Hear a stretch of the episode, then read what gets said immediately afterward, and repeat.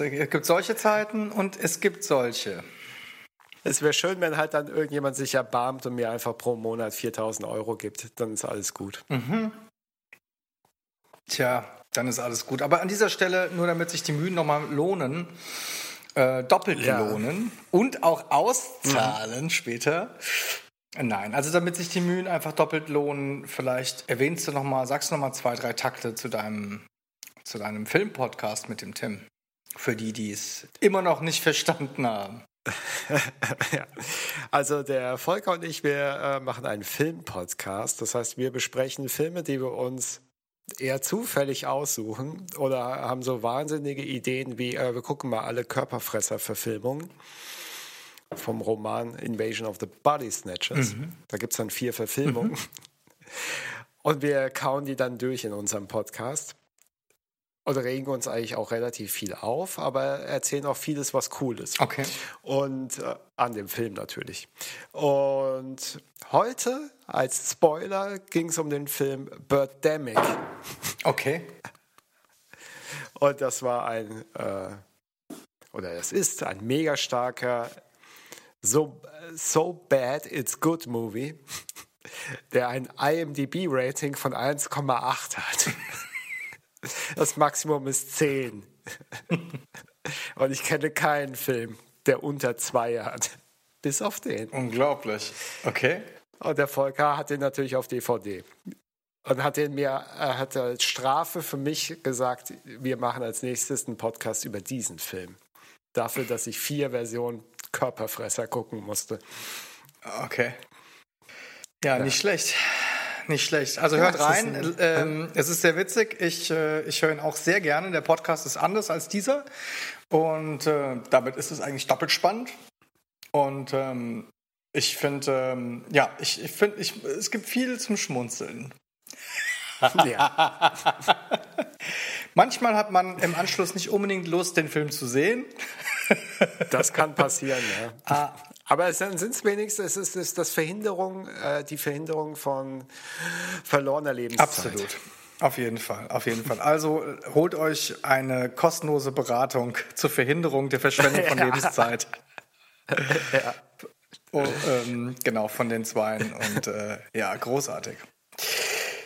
Cool, ja, äh, sitzen wir wieder hier und äh, reden über Musik. Heute haben wir eine ganz besondere Folge für euch, nämlich äh, die Sonderfolge.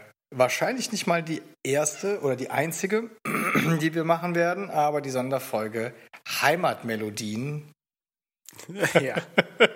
Ein, ein Kessel buntes. Ein Kessel, ein bunter Abend, genau. Ein, ja. ein bunter, ja. Genau. Und heute Abend ist Damenwahl. Großartig. Ja, also das Konzept für den heutigen Podcast ist eigentlich, ähm, wir werden einen Podcast machen, so wie ihr normalerweise auch, wie ihr normalerweise auch das, äh, die Zimmerlautstärke kennt.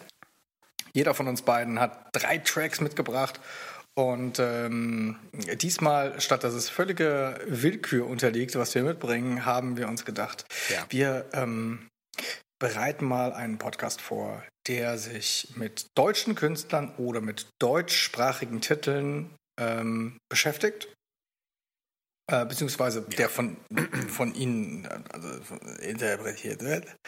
Und äh, ja, das wird auf jeden Fall, das wird auf jeden Fall sehr, sehr spannend werden heute Abend. Ähm, ich kann von vornherein schon mal sagen, einer der Titel, die ich eigentlich heute mitbringen wollte, an die hat witzigerweise äh, Martin natürlich auch gedacht. Ähm, auch etwas, was uns verbindet, also etwas aus Kategorie B.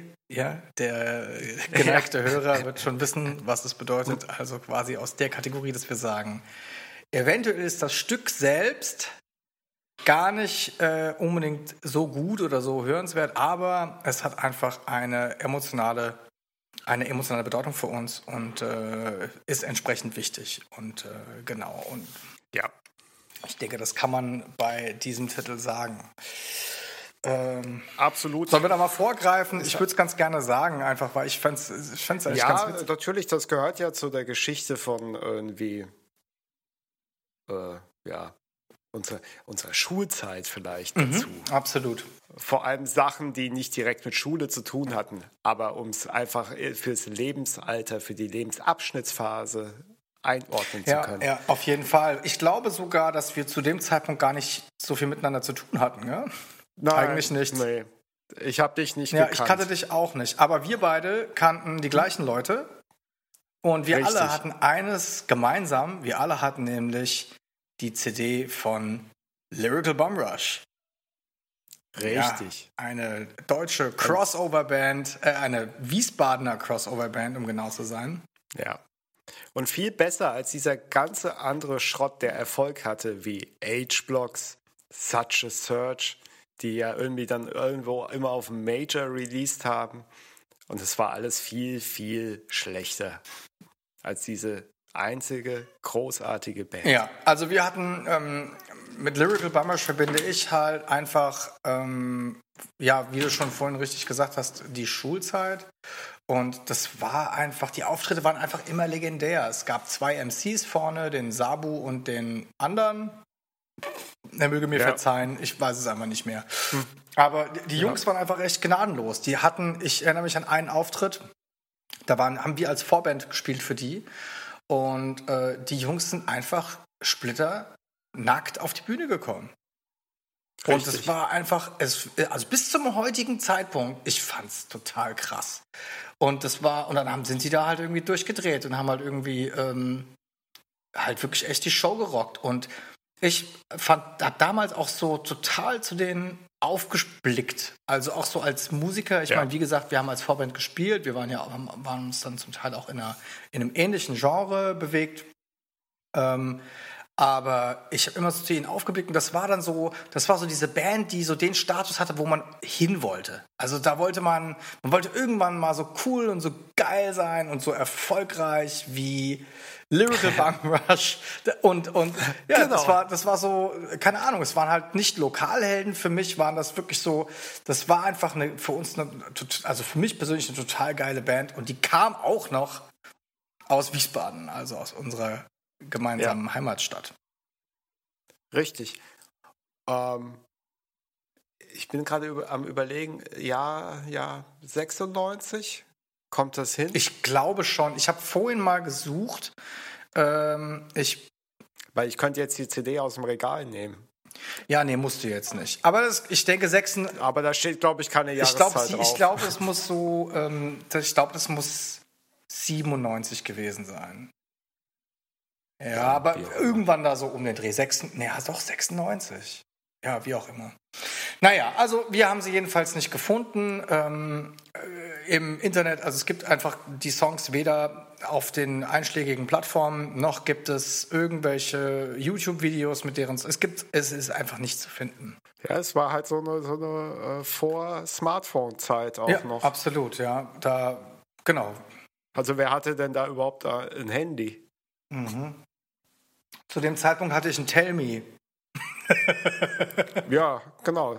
Es gab diese kleinen, lustigen Plastikgeräte, wo dann irgendwie, weiß nicht, vielleicht 40 Zeichen oder so gesendet werden Ja, aber du hast keine konnten. Zeichen gesendet, sondern du hast eine Nummer angerufen und dann hast du da deinen Text eingesprochen und dann saß auf der anderen Seite irgendein armer Student und musste das dann eintippen. Und du hast es dann quasi auf dein Ja. Tell Me bekommen und die Nachricht Ja. kostete 5 Mark.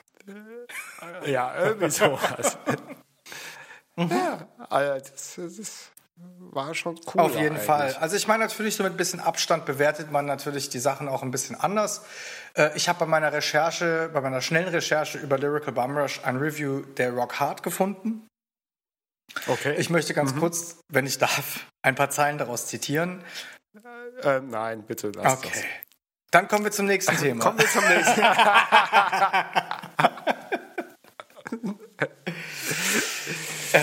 okay, also okay, einmal darfst du. Danke. Wortwitz, so, Wortwitz ist eine Kunst, die im Hip-Hop unerlässlich ist, auf die sich jedoch nur die we- wenigsten Acts verstehen. Umso schlimmer, Wenn eine Band der Meinung ist, gleich auf Deutsch und Englisch von einer Stilblüte zur nächsten hetzen zu müssen, da trifft liberales Gelalle, schwarz-rot-grün ist doch egal, wer hier regiert, ähm, auf bodenlos naive Peinlichkeiten wie zu den Klängen der oh. Gitarre reim ich meinen Text in deutscher Sprache, Sprechgesang auf Bass und Drum kommt hart wie eine Knarre. Und Verbalepilepsie wie I'm a German rapper with a ghetto gangster lip. Super, Jungs. Uns steht schon das Schwitzwasser in der Arschritze. Dazu wird auf den üblichen Metal-Hip-Hop-Kreuzüberriffs herumgehakt und nur streckenweise der musikalische Dampf entwickelt, den dieser arg limitierte Stil braucht, um die Hörerin mitzureißen. Äh, und so weiter und so fort. Also deine Bewertung, die Bewertung von diesem Film, den du vorhin genannt hast, mit 1,8, mhm. ähm, der ist hier in der Bewertung von der Rockhard auch zu finden. Das ist ziemlich niederschmetternd. Ja. Jetzt wäre nur die Frage, ja gut, ich meine die Rockhard. Hm. Wer hat die, äh, wer hat das denn gelesen? Was ist das? Stimmt, keine was ist das überhaupt? ja, was soll das denn? Und hart schreibt man doch mit T. ja. Ach ja. Also solche Analphabeten sollen sie schreiben, was sie wollen. Für mich war es damals die größte Für mich Band auch. Das war damals einfach echt, es war irre. Und es war auch einfach so ein Event. Immer wenn die live gespielt haben, waren einfach alle da. Es war echt. Ja, ja. Und da war halt auch einfach auch ja, Abriss. Völlig, völlig. Gut, okay. Also, ähm. Ich habe ja eigentlich das, also, sorry, wenn ich da nochmal so einhake, aber ich habe anscheinend ein sehr limitiertes Vokabular. Bei mir ist immer alles Abriss oder ein Brett. Mhm. ah ja, gut. Ich wollte es nur so erwähnen. Ja. Es tut mir furchtbar leid. Es ist völlig in Ordnung. Es ist völlig okay. Aber ich bin im Wörterbuch nur bis C gekommen. ja, dann fehlt ja noch das dritte Wort. Was ist das? Crazy? Oder Töfte. Schick. Ja. Okay, okay. Ja. Oh. ja. Also, kommen wir oh. mal, mach mal einen kurzen oh. Bogen. Ja. Mhm. Kommt das Essen wieder hoch. Ganz so schlimm ist es nicht. Machen wir doch mal einen Bogen. Ja, und zwar zum Anfang, was du erwähnt hast, damit nochmal alle wissen, worum es eigentlich geht. Also, Sonderpodcast und wir wollen Tracks, Tracks, Songs. Boah, das war laut. Alter. Entschuldigung, ich habe hier Bier und das muss weg. Ja, ja. Da haust du das Der Glas gleich Glas ganz klein.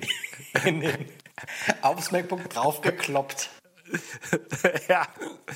Ähm, und wir haben als einzige Bedingung, also der Song oder der Track, es muss ja nicht immer zu gesungen werden, es ist ja gar nicht notwendig, muss in irgendeiner Form was mit Deutschland zu tun haben. Mhm. Ich glaube, das letzte Mal hattest du angefangen mit, weil ich wollte ja jetzt nicht spoilern, aber eigentlich das, ist nein, ja schon letztes, mal dieses Vergangenheits-Zukunftsthema. Letztes Mal habe ich angefangen mit der, mit der, äußerst langen Geschichte um, äh, um mit der deutschen Band Milli Vanilli. Genau. Ja. Und äh, diesmal bist du an der Reihe. Okay. Ich kopiere jetzt erstmal den Link.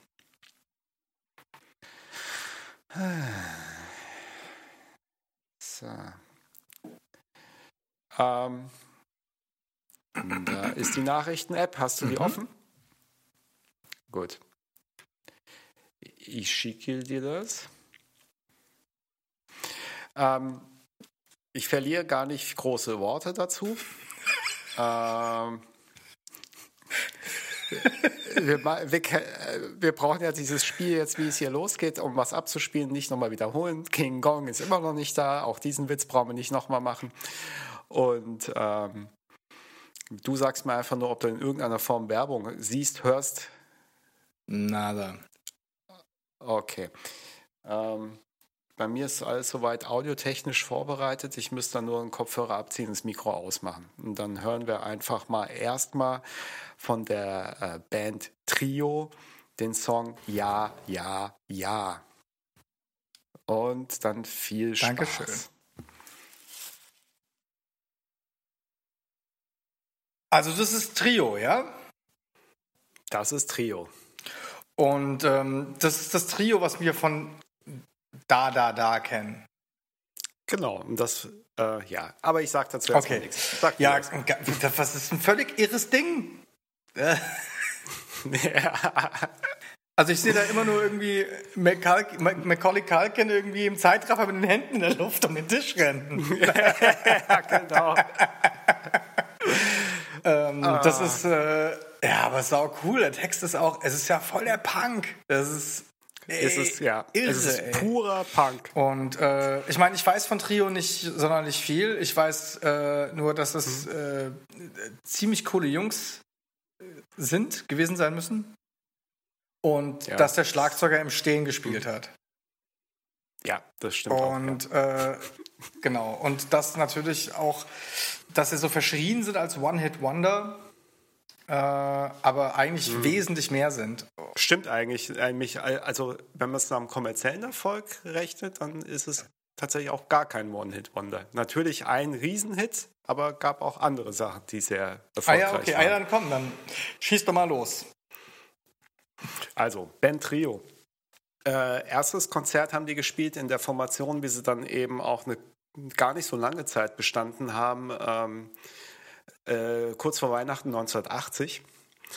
Und zwar ähm, besteht die Besetzung, also ich fange mit so ein paar Fakten an, besteht die oder bestand die Besetzung aus äh, Stefan Remmler, 1946 geboren, für Gesang und Keyboard verantwortlich äh, sehr bekannt sicherlich auch seine äh, Arbeit äh, für Da Da Da an diesem kleinen Kinderspielzeug-Keyboard, was er der Legende nach von einem Reporter geschenkt bekommen hat. Und er hat daraufhin einfach dieses Da Da Da dann so, man könnte ja sagen, geschrieben, auf jeden Fall entwickelt.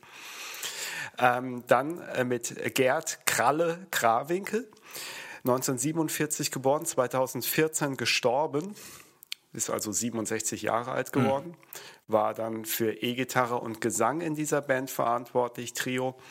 Und Peter Behrens, 1947 geboren, allerdings dann auch schon 2016 gestorben, also 69 Jahre alt geworden, der Schlagzeug gespielt hat und auch gesungen hat.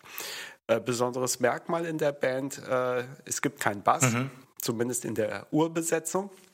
Weil die haben ganz schnell eigentlich, also ich habe ja eben gesagt, kurz vor Weihnachten haben die in dieser Formation das erste Konzert mal gespielt vor äh, unter anderem Geldgebern, aber auch äh, Bekannten und Freunden und anderen Musikern.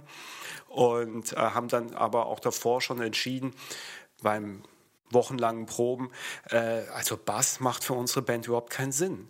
Wir sind viel, also es ist viel klarer für uns, dass wir ohne Bass sehr gut klarkommen. Ähm, äh, Stefan Remmler und der Kralle, Krawinkel, die äh, spielten bereits in den 60er Jahren zusammen in einer Band. Ähm, die haben sie einfach Just Us Wo kommen die überhaupt her? Und da haben sie, ja, ich Ach komme so, dazu ach so, okay. Ich dachte, das hätte ich schon äh, verschlafen. Also allge nee, nee, nee, äh, aus dem Norden Deutschlands. Ah. Oldenburger Raum. Und die haben dann später auch an ganz anderen Orten gelebt, haben auch weltweit produziert, äh, zum Teil äh, auch befreundet mit so relativ bekannten Bands wie den Beatles. Okay. Gab es also tatsächlich eine Connection äh, zu John Lennon, ähm, aber dazu komme ich auch noch später. Aber ähm, in den 60er Jahren hat Stefan Remmler und der Kralle haben zusammen schon in der Band gespielt, die bestand aus ihnen beiden. Just Us hieß die, also nur wir. Ja. Und die haben halt eigentlich nur Rolling Stones äh, Lieder gecovert, gar nichts anderes gespielt. Die haben sie dann äh, Ende der 60er, 1969 aufgelöst, diese Band. Und dann haben beide erstmal auf Lehramt studiert und sind Lehrer geworden, waren auch verbeamtet dann in den äh, ja, 70er Jahren dann so. Ähm, der Peter Behrens äh, ist dann noch losgelöst in den 70er Jahren von denen, hatte mit denen eigentlich nicht so wirklich Kontakt. Der hat aber in den 70er Jahren Schlagzeug gespielt in der Band Silberbart und äh, hat unter anderem eine Mailänder Clownschule besucht. Und da hat eine Ausbildung zum Clown gemacht. Ähm, in den 70er Jahren, also eher Ende 70er Jahre, haben der Stefan Remmler und der Kralle dann zusammen äh, ein Einfamilienhaus im oldenburgischen Großen Kneten angemietet für 600 D-Mark im Monat und haben dann so wie so eine ganz große WG dort gegründet mit in der Hochzeit, wo sagt man so mit mindestens 25 Musikern, die sich alle dort getroffen haben und gemeinsam musiziert ja. haben. Bis dann irgendwann halt Remmler und Krawinkel gesagt haben, ach, wir zwei, wir glaube ich, können am besten zusammen Musik machen, wir brauchen nur noch einen Schlagzeuger. Und daraufhin hat sich dann der zu der Zeit arbeitslose Peter Behrens bei denen gemeldet. Und dann haben die zu dritt sich dort kurz vor Weihnachten auch dann eben das Konzert da gespielt und davor halt sich zu dritt zusammengefunden und halt dann auch so, so grundsätzliche Entscheidung, auch was später das erste Album 1981 dann geprägt hat, getroffen, dass sie zum Beispiel keinen Bass haben wollen in der Band. Okay. Und vor allem halt einen ganz minimalistischen Weg gehen wollen mit ihrer Musik. Und das, deswegen habe ich jetzt auch ähm, vom ersten Album einen Track genommen, weil auch alles später dann, was dann nach dem ersten Album kommt, bei denen doch immer so ein kleines Stück Weg, äh, kleines Stück weggeht von diesem Minimalismus, den ich aber halt ganz fantastisch finde eigentlich auf diesem ersten Album, dass man halt alles versucht so weit zu reduzieren, bis nur so, so ein Kernding übrig mhm. bleibt. Mhm. Und ähm, ja, also Peter Behrens ist dann da dazugestoßen, also Ende der 70er Jahre, 1980, kurz vor Weihnachten dieses Konzert. Danach hat man eben dann äh, das erste Album aufgenommen, wo noch nicht auch da, da, da beinhaltet war. Das hat man erst ein, zwei Jahre später, wie das dann halt Stefan Remmler geschrieben hat, diesen Track, im Nachgang nochmal auf das erste Album eingefügt um dann das Album halt auch weltweit zu vermarkten. Da gab es dann eben auch eine englischsprachige Version von Da Da Da. Aber war Da Da Da von vornherein irgendwie als Hit gedacht? Weil das kann man sich ja so kaum vorstellen. Nein, das ist, das ist, das ist ja eher Zufall. Also ähm, naja, also wenn Sie jetzt den Song nicht auf Ihrem Album gehabt hätten, dann wäre das Album wahrscheinlich nicht ganz so erfolgreich geworden, oder? Ja, aber wie gesagt, das Album war ja schon längst draußen. Also das hat man ja dann erst im Nachgang wieder draufgepackt, ach wie es dann ach, eigentlich ah. gar nicht zu dem Album gehört Jetzt hat. habe ich verstanden. Also das okay. ist ja ja, das, das gehörte halt von vornherein überhaupt nicht da dazu. Sondern da, da, halt dazu. angeblich, die, die, ja, weil die Legende sagt, der Reporter hätte ihm angeblich dieses Kinder-Keyboard da geschenkt. Und dann hat er halt da drauf rumgeklimpert und hat halt dieses da, äh, äh, ich lieb dich nicht, du liebst mich nicht, dann irgendwie gedichtet und hat dann so einen Track draus gebastelt. Die anderen haben dazu was eingespielt und dann auf einmal ähm, haben sie gesagt, ach, das ist ja ganz nett. Dann wurde das hier und dort mal gespielt und verteilt. Und dann äh, ist das eigentlich so einen verrückten Weg gegangen, dass sie dann auf einmal in der ZDF-Hitparade damit aufgetreten sind, dass das so beliebt war auf mhm. einmal, mhm. weil es so, so, so, besonders war.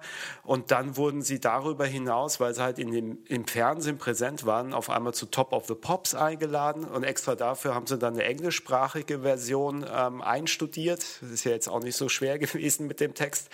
Und ähm, das wiederum hat dafür gesorgt, dass tatsächlich die US-Amerikaner da aufmerksam wurden und das irgendwie interessant und freaky und cool fanden. Und am krassesten eigentlich im Land Kanada haben sie dann, nachdem sie diesen Track auf ihr erstes Album noch integriert haben, haben sie am krassesten in Kanada dieses Album verkauft. Da haben sie doppelt Platin dann bekommen. Doppelt Platin? ja, das, das war quasi außerhalb von Deutschland irgendwie das erfolgreichste quasi Land. Also da waren sie so am erfolgreich, erfolgreichsten. Das ist ja irre. Ähm, und, und, äh, aber die englische Version davon habe ich, glaube ich, echt noch nie gehört. Ja, also die kann man einfach, äh, die gibt es auch dann wieder. Es gab ja dann tausend neue Auflagen vom ersten Album. Man kann heute oder vor ein paar Jahren hat man das nochmal überarbeitet, wie man es dann immer so gern macht, mit einer Remastered äh, äh, Edition. Dann kann man äh, dieses Da Da Da dann in verschiedenen Versionen darauf hören. Dann hat man noch alles wieder als Live-Tracks noch hinten dran gepackt. Also Schön dieses erste ausgeschlachtet. Album, ist, ja, genau. Okay. Ähm, äh, was halt das Besondere ist und warum ich das halt so raushebe, ist einfach, dass äh, dieses Da Da Da mir halt einfach zu bekannt natürlich auch war und letztendlich natürlich schon das Aushängeschild irgendwie für diese Band, aber dieses Ja, Ja, Ja von, der, von, von dem ersten Album halt für mich viel mehr noch eigentlich so diese Grundidee darstellt. Mhm. Also weil sie halt einfach dieses Punk-Element in sich tragen und ähm, ich habe mir auch jetzt, warte mal ganz kurz, ich habe nämlich da auch noch den Text von Ja, Ja, Ja mal rausgesucht. ähm, da sind so halt so, so geile Zeilen einfach drin. Also ähm, ich muss mal gerade gucken, dass ich da die richtige finde. Irgendwie immer konsumieren, um das alles zu ertragen. Und jetzt geht es dir an den Kragen und da fragst du immer noch, wieso. Äh, wenn du denkst, dass ich Angst habe, leck mich erstmal am Arsch. Glaubst du, dass das so gut ist? Denkst du, mir macht das Spaß? Denkst du, du kannst, äh, du kannst dich halten, du bist immer noch da? Komm, wir gehen erstmal schießen. Flash Gordon, ratatatatata, bu, bu, bu, bu, bu.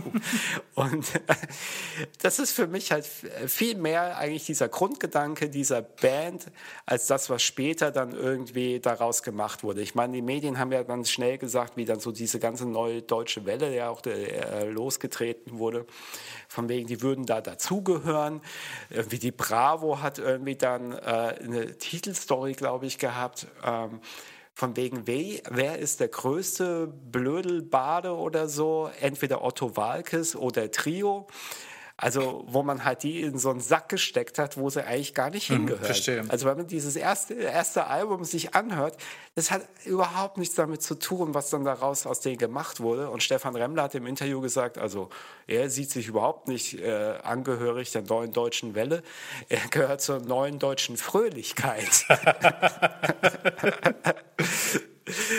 Und, ähm, ja, also, das ist für mich halt so eine Band, wo ich sage, da ist das erste Album echt cool und ähm, hat irgendwie auch halt einfach so viel Künstlerisches und gerade dieser Minimalismus, dass man da auch sagt, wir verzichten auf so einen Bass, das hat man halt dann aufgegeben. Auch schon auf dem Folgealbum gab es dann äh, ja die Entscheidung, ja, wir müssen jetzt einen E-Bass dazu nehmen.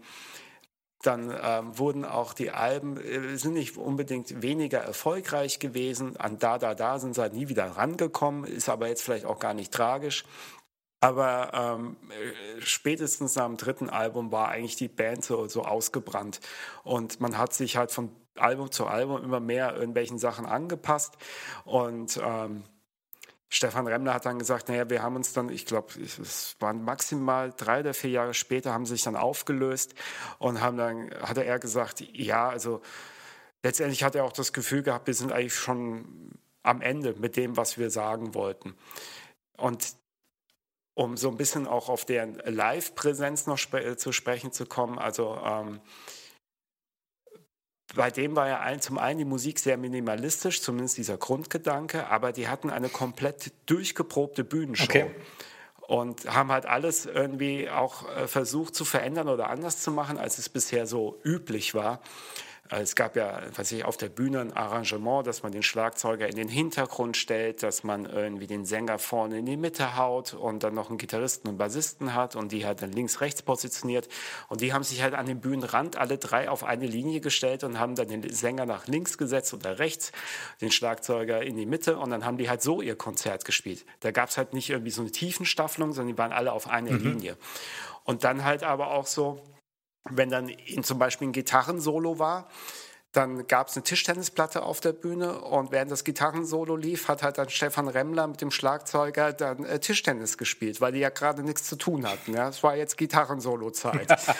Oder halt äh, der Dings, der, Dann haben die auch nicht der, dazu gespielt. Ähm, dann hat die Gitarre einfach nur alleine sein E-Solo gespielt. Nö. Ja, das war halt Solo. Also Solo ist Solo. Ne? Also es ist halt minimalistisch gedacht. Gitarre spielt jetzt Solo, dann sind alle anderen still. Und dann haben die nichts zu tun, also können wir auch Tischtennis spielen. der äh, Schlagzeuger, der Peter Behrens, wie du richtig schon gesagt hast, der hat dann immer im Stehen gespielt. Aber ähm, galt immer so als sehr präziser Schlagzeuger, der also sehr genau auch gespielt hat, also nicht irgendwie so, so äh, fehlerhaft oder live einfach mal auch daneben gelegen, sondern war wohl sehr, sehr gut. Ähm, hat aber dann auch, ich meine, die Sachen, wenn sie ganz minimalistisch angelegt sind, sind manchmal halt auch sehr einfach für ihn gewesen zu spielen. Und er hat halt nur mit links gespielt, er hat mit rechts halt einen Apfel gegessen. Und lauter so Sachen haben die halt da durchgezogen. Ja. Genauso wie sie halt immer gesagt haben, wir müssen immer mit den gleichen Klamotten bei jedem Konzert auftreten. Mhm. Und haben halt eigentlich ihre ganze ihren ganzen Auftritt immer durchchoreografiert und das 10.000 Mal auch geprobt. Also alles, was auf der Bühne irgendwie vielleicht zufällig wirkte oder improvisiert, war halt alles durchchoreografiert. Da war nichts mhm, zufällig. Mhm, verstehe. Und ähm, aber halt für die damalige Zeit und sicherlich auch heute wäre es aus meiner Sicht bestimmt immer noch interessant, ähm, zumindest wenn man dieses diese Uridee da äh, weiterleben würde, ähm, immer noch sehenswert. Mhm. Und tatsächlich auch fernab von dem, was ähm, vielleicht später auch unter NDW da gelaufen ist. Ja? Wobei man da auch ja sagen muss, es sind ja auch hörenswerte Sachen dann produziert werden. Aber die stechen für mich da so raus, weil sie eigentlich auch nicht so ganz dazugehören, zumindest dieser Grundgedanke, wenn sie den weiter verfolgt hätten, konsequent, wären sie, glaube ich, immer außen vor gewesen. Ja. Mhm. Spannend. So viel erstmal. Spannend. Mhm. Das hätte ich mir jetzt, hätte ich jetzt gar nicht wirklich gedacht. Also ich habe war immer, habe immer Trio wahrgenommen als, als eine sehr spannende und vor allen Dingen andersartige Combo. Die waren so ein mhm. bisschen auch so halt so ein bisschen arty, sag ich, sag ich mal. Ja, so. Und ja, ähm, ja. aber äh, ich habe mich, also Stefan Remmler ist einem total, also mhm. das ist so ein Name, der ist total geläufig, ja. Ja, ähm, ja. Aber ist der Einzige, der halt auch noch genau, lebt. Ne? Das, ist also, halt, das, ähm, halt das krass, hat jetzt ja. damit nichts zu tun, aber ähm, zum Beispiel, äh, ich glaube, es war der, also die hatten ja dieses Haus da in äh, Großen Kneten, im oldenburgischen Großen Kneten. Mhm. Das haben die irgendwann halt nach Bandauflösung dann auch alle verlassen, aber der, der Kralle ist da wohnen geblieben. Also nicht ganz bis zum Lebensende, aber ist da sehr lange noch in dem Haus geblieben, hat da gelebt. Der Rembler ist, glaube ich, mal nach München. Der hat aber tatsächlich auch dieses ähm, äh, Trulalulalu, ich sag Bubu, was machst du? Mhm. Das hat er äh, äh, in Hollywood aufgenommen. Okay. In dem Studio, wo auch, ähm, oh, jetzt muss ich nur schnell auf den Namen kommen, White Christmas von äh, Bing Crosby, mhm. ne? Äh, wo der aufgenommen hat. In das Studio ist er gegangen und hat das aufgenommen als Weihnachtshit. Das war ja auch relativ bekannt und erfolgreich dann. Okay.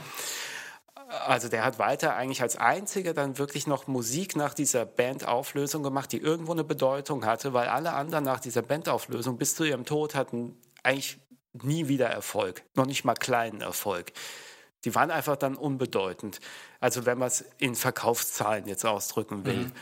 Mhm. Und ähm, ich meine, der Peter Behrens war das, der dann auch noch drogen- und alkoholabhängig wurde. Irgendwie, das trifft ja immer wieder Musiker auch unter anderem oder Künstler, dass die irgendwas nicht verarbeiten können oder einfach irgendwo scheitern. Und es dann oftmals auch so mal ausgehen kann. Mhm. Äh, ja, und wie gesagt, heute lebt noch Stefan Remmler und das ist der, der es wohl so am besten verkraftet hat, auch wenn er nie wieder diesen Riesenerfolg hatte, wie damals Anfang der 80er, aber ähm, der zumindest halt auch irgendwie noch sein Leben, würde ich jetzt mal behaupten, ohne es jetzt heute exakt bestimmen zu können, irgendwie noch im Griff hat. Einfach weil er auch danach halt noch das ein oder andere machen konnte und halt noch Sachen aufgenommen hat, die ähm, noch geschätzt wurden oder auch positiv besprochen wurden. Mhm, ich verstehe. Und die anderen zwei sind eigentlich mehr oder weniger halt nicht in der Versenkung verschwunden, aber mit all ihren Projekten zumindest kommerziell komplett gescheitert. Krass. Ja, vielleicht lebt einfach dann irgendwie das Ganze. Ich meine, es ist schon wirklich auch, also was sie gemacht haben, war natürlich auch gewagt. Und das konnten mhm. sie natürlich dann auch mit diesem Namen, der Name Trio, mit mhm. den dadaistischen Texten und dieser Art Musik zu machen und dieser Art von minimalistischer Performance auf der Bühne, das konnte mhm. man vielleicht auch dann nur mit dem Namen Trio rechtfertigen. Ja. Und wenn ja, du halt ja. dann nicht mehr Teil dieser Trio-Familie bist, dann ähm, ist ja. es vielleicht auch, auch plötzlich, also dann, keine Ahnung, ja, dann, dann ziehst du dir selber so den, den, den Boden unter den Füßen weg, ja. Also, ja, ja. Ich meine, das ist halt krass durchgeplant gewesen, das muss man halt immer ja. sagen. Es ist nichts äh, wirklich zufällig gewesen, aber sie hatten so ihre Ursprünge, wo sie sagen, auf jeden Fall im Rock'n'Roll. Ja. Und ähm, hat, man hört ja auch dann diese Punk-Elemente, mhm. was ja auch sehr schlagzeuggetrieben ist, ja, wo man halt merkt, okay, da kommt ja auch eigentlich so der, der, der Drive Klar, dann her. Ja den Wolf in dem Song. Ja, ja. So im Zweivierteltakt durchgängig, ja. Und dann äh, Stefan Remmler halt mit so einem aggressiven Text. Ähm, ja, aber das finde ich halt cool. Also das, das gefällt mir halt. Ne? wenn jetzt mein, ich meine, die sind jetzt alle so, also äh, leider ja die zwei schon tot, aber das können halt locker meine Großeltern mhm. sein, also meine Opas. Mhm. Und wenn der, der mir so eine alte Platte von sich vorspielt, dann sagt man, ja, das habe ich halt damals aufgenommen und das haben wir auch ganz gut verkauft. Ich fände das extrem geil. Also, ja, auf jeden Fall. ja. Sehr gut. Ja. Cool. Okay, ja, vielen Dank. Das war jetzt schon ein sehr spezieller ja. äh, Einstieg. Ja. Mhm. Aber auch das ist Deutschland. Auch oh. das ist Deutschland. Ja. Sehr gut. Ja, Martin, hast, bist du damit durch oder äh, ja? Ich habe jetzt erstmal zu Trio alles gesagt. Okay, gut. Da kann man natürlich noch viel mehr erzählen. Ich hatte ja auch angedeutet, eine Verbindung zu den Beatles gibt es da noch. Äh, in der Tat, ähm, mit John Lennon war da der Kontakt da. Ja.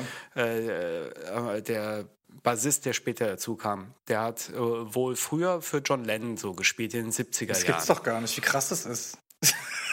ist, ja. Man würde niemals erwarten, dass da irgendwie eine Verbindung, dass es da eine Verbindung gibt. Ja, also wenn man da äh, einfach mal diese ganze Biografien der einzelnen Mitglieder von Trio liest, da findet man halt echt große Namen. Seien es jetzt Beatles, John Lennon, äh, auch die Verbindung zu Produzenten, dass der Stefan Remmler in Hollywood irgendwie aufnimmt, in einem Studio, wo der Bing Crosby aufgenommen hat, da kommst du ja einfach auch nicht so unbedingt ganz einfach rein. Also gerade irgendwie, wenn du gar nicht aus den USA Klar, kommst. Absolut, ja. Aber und gerade deutsche Künstler, ich meine, wir haben es ja beim hm. letzten Mal mit ähm, Milli Vanilli mitbekommen, die ja wirklich irgendwie Platin-Hits ja. in den Staaten hatten. Selbst die hatten es super schwer, ja. Also sich da ja. Ähm, ja. ihre Tour durchzuführen, geschweige denn irgendwelche Recordings. Klar, haben sie ja eh nicht gemacht, mhm. aber ja, hätten ja trotzdem mal. Ja. Aber es ist trotzdem super schwer für die gewesen. Also ich glaube, so als ausländischer mhm. Act ist es auch immer noch in Amerika ein Kampf. Und äh, ja. aktuell die einzige Musik, die auch in den Staaten irgendwie wirklich so als deutsche Musik gesehen wird, ist und bleibt Rammstein. ja, also. Ja, das ist halt das Krasse eigentlich, ne? dass dann genau so diese Stilrichtung relativ, also nicht einfach, aber doch schneller akzeptiert ja. wird. Ja. Na gut, okay. I think it's your it's turn. here. Mein lieber Martin, dann äh, hast du dein Message, ja, deine Messages offen. Kann ich dir was schicken, ja? Ja.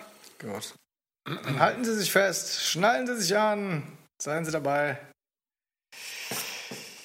bei dem Mann noch chauvinistischer als Latexallergie. Ah ja. Ja, sehr, sehr gut. Ja.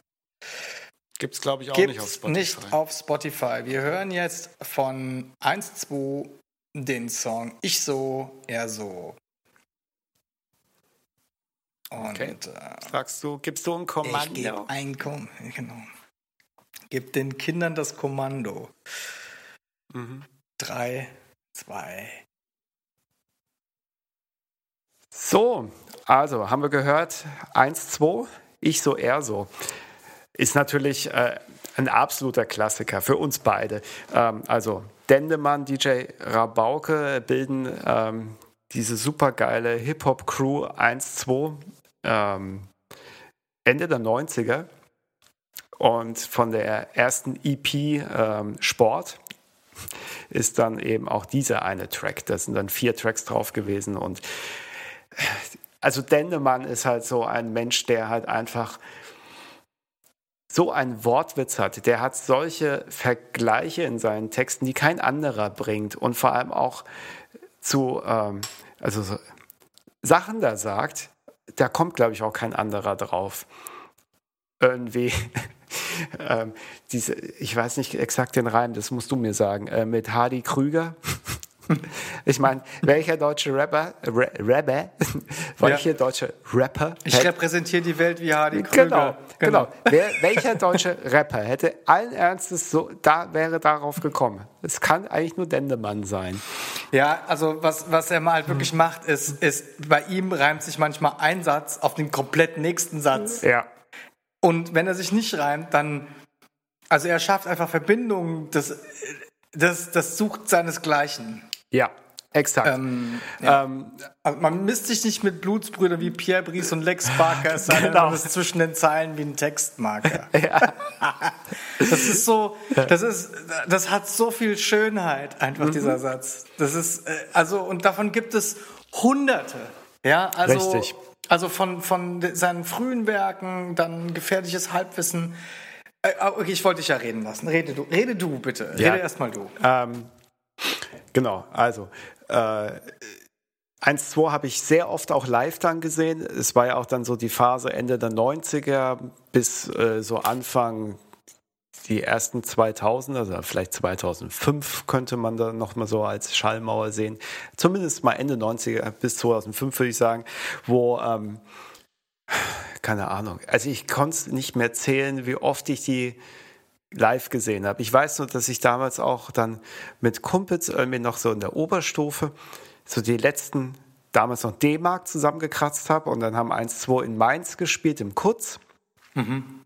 Und dann haben wir gesagt, Ach, da warst du auch. Ja. Und, ah.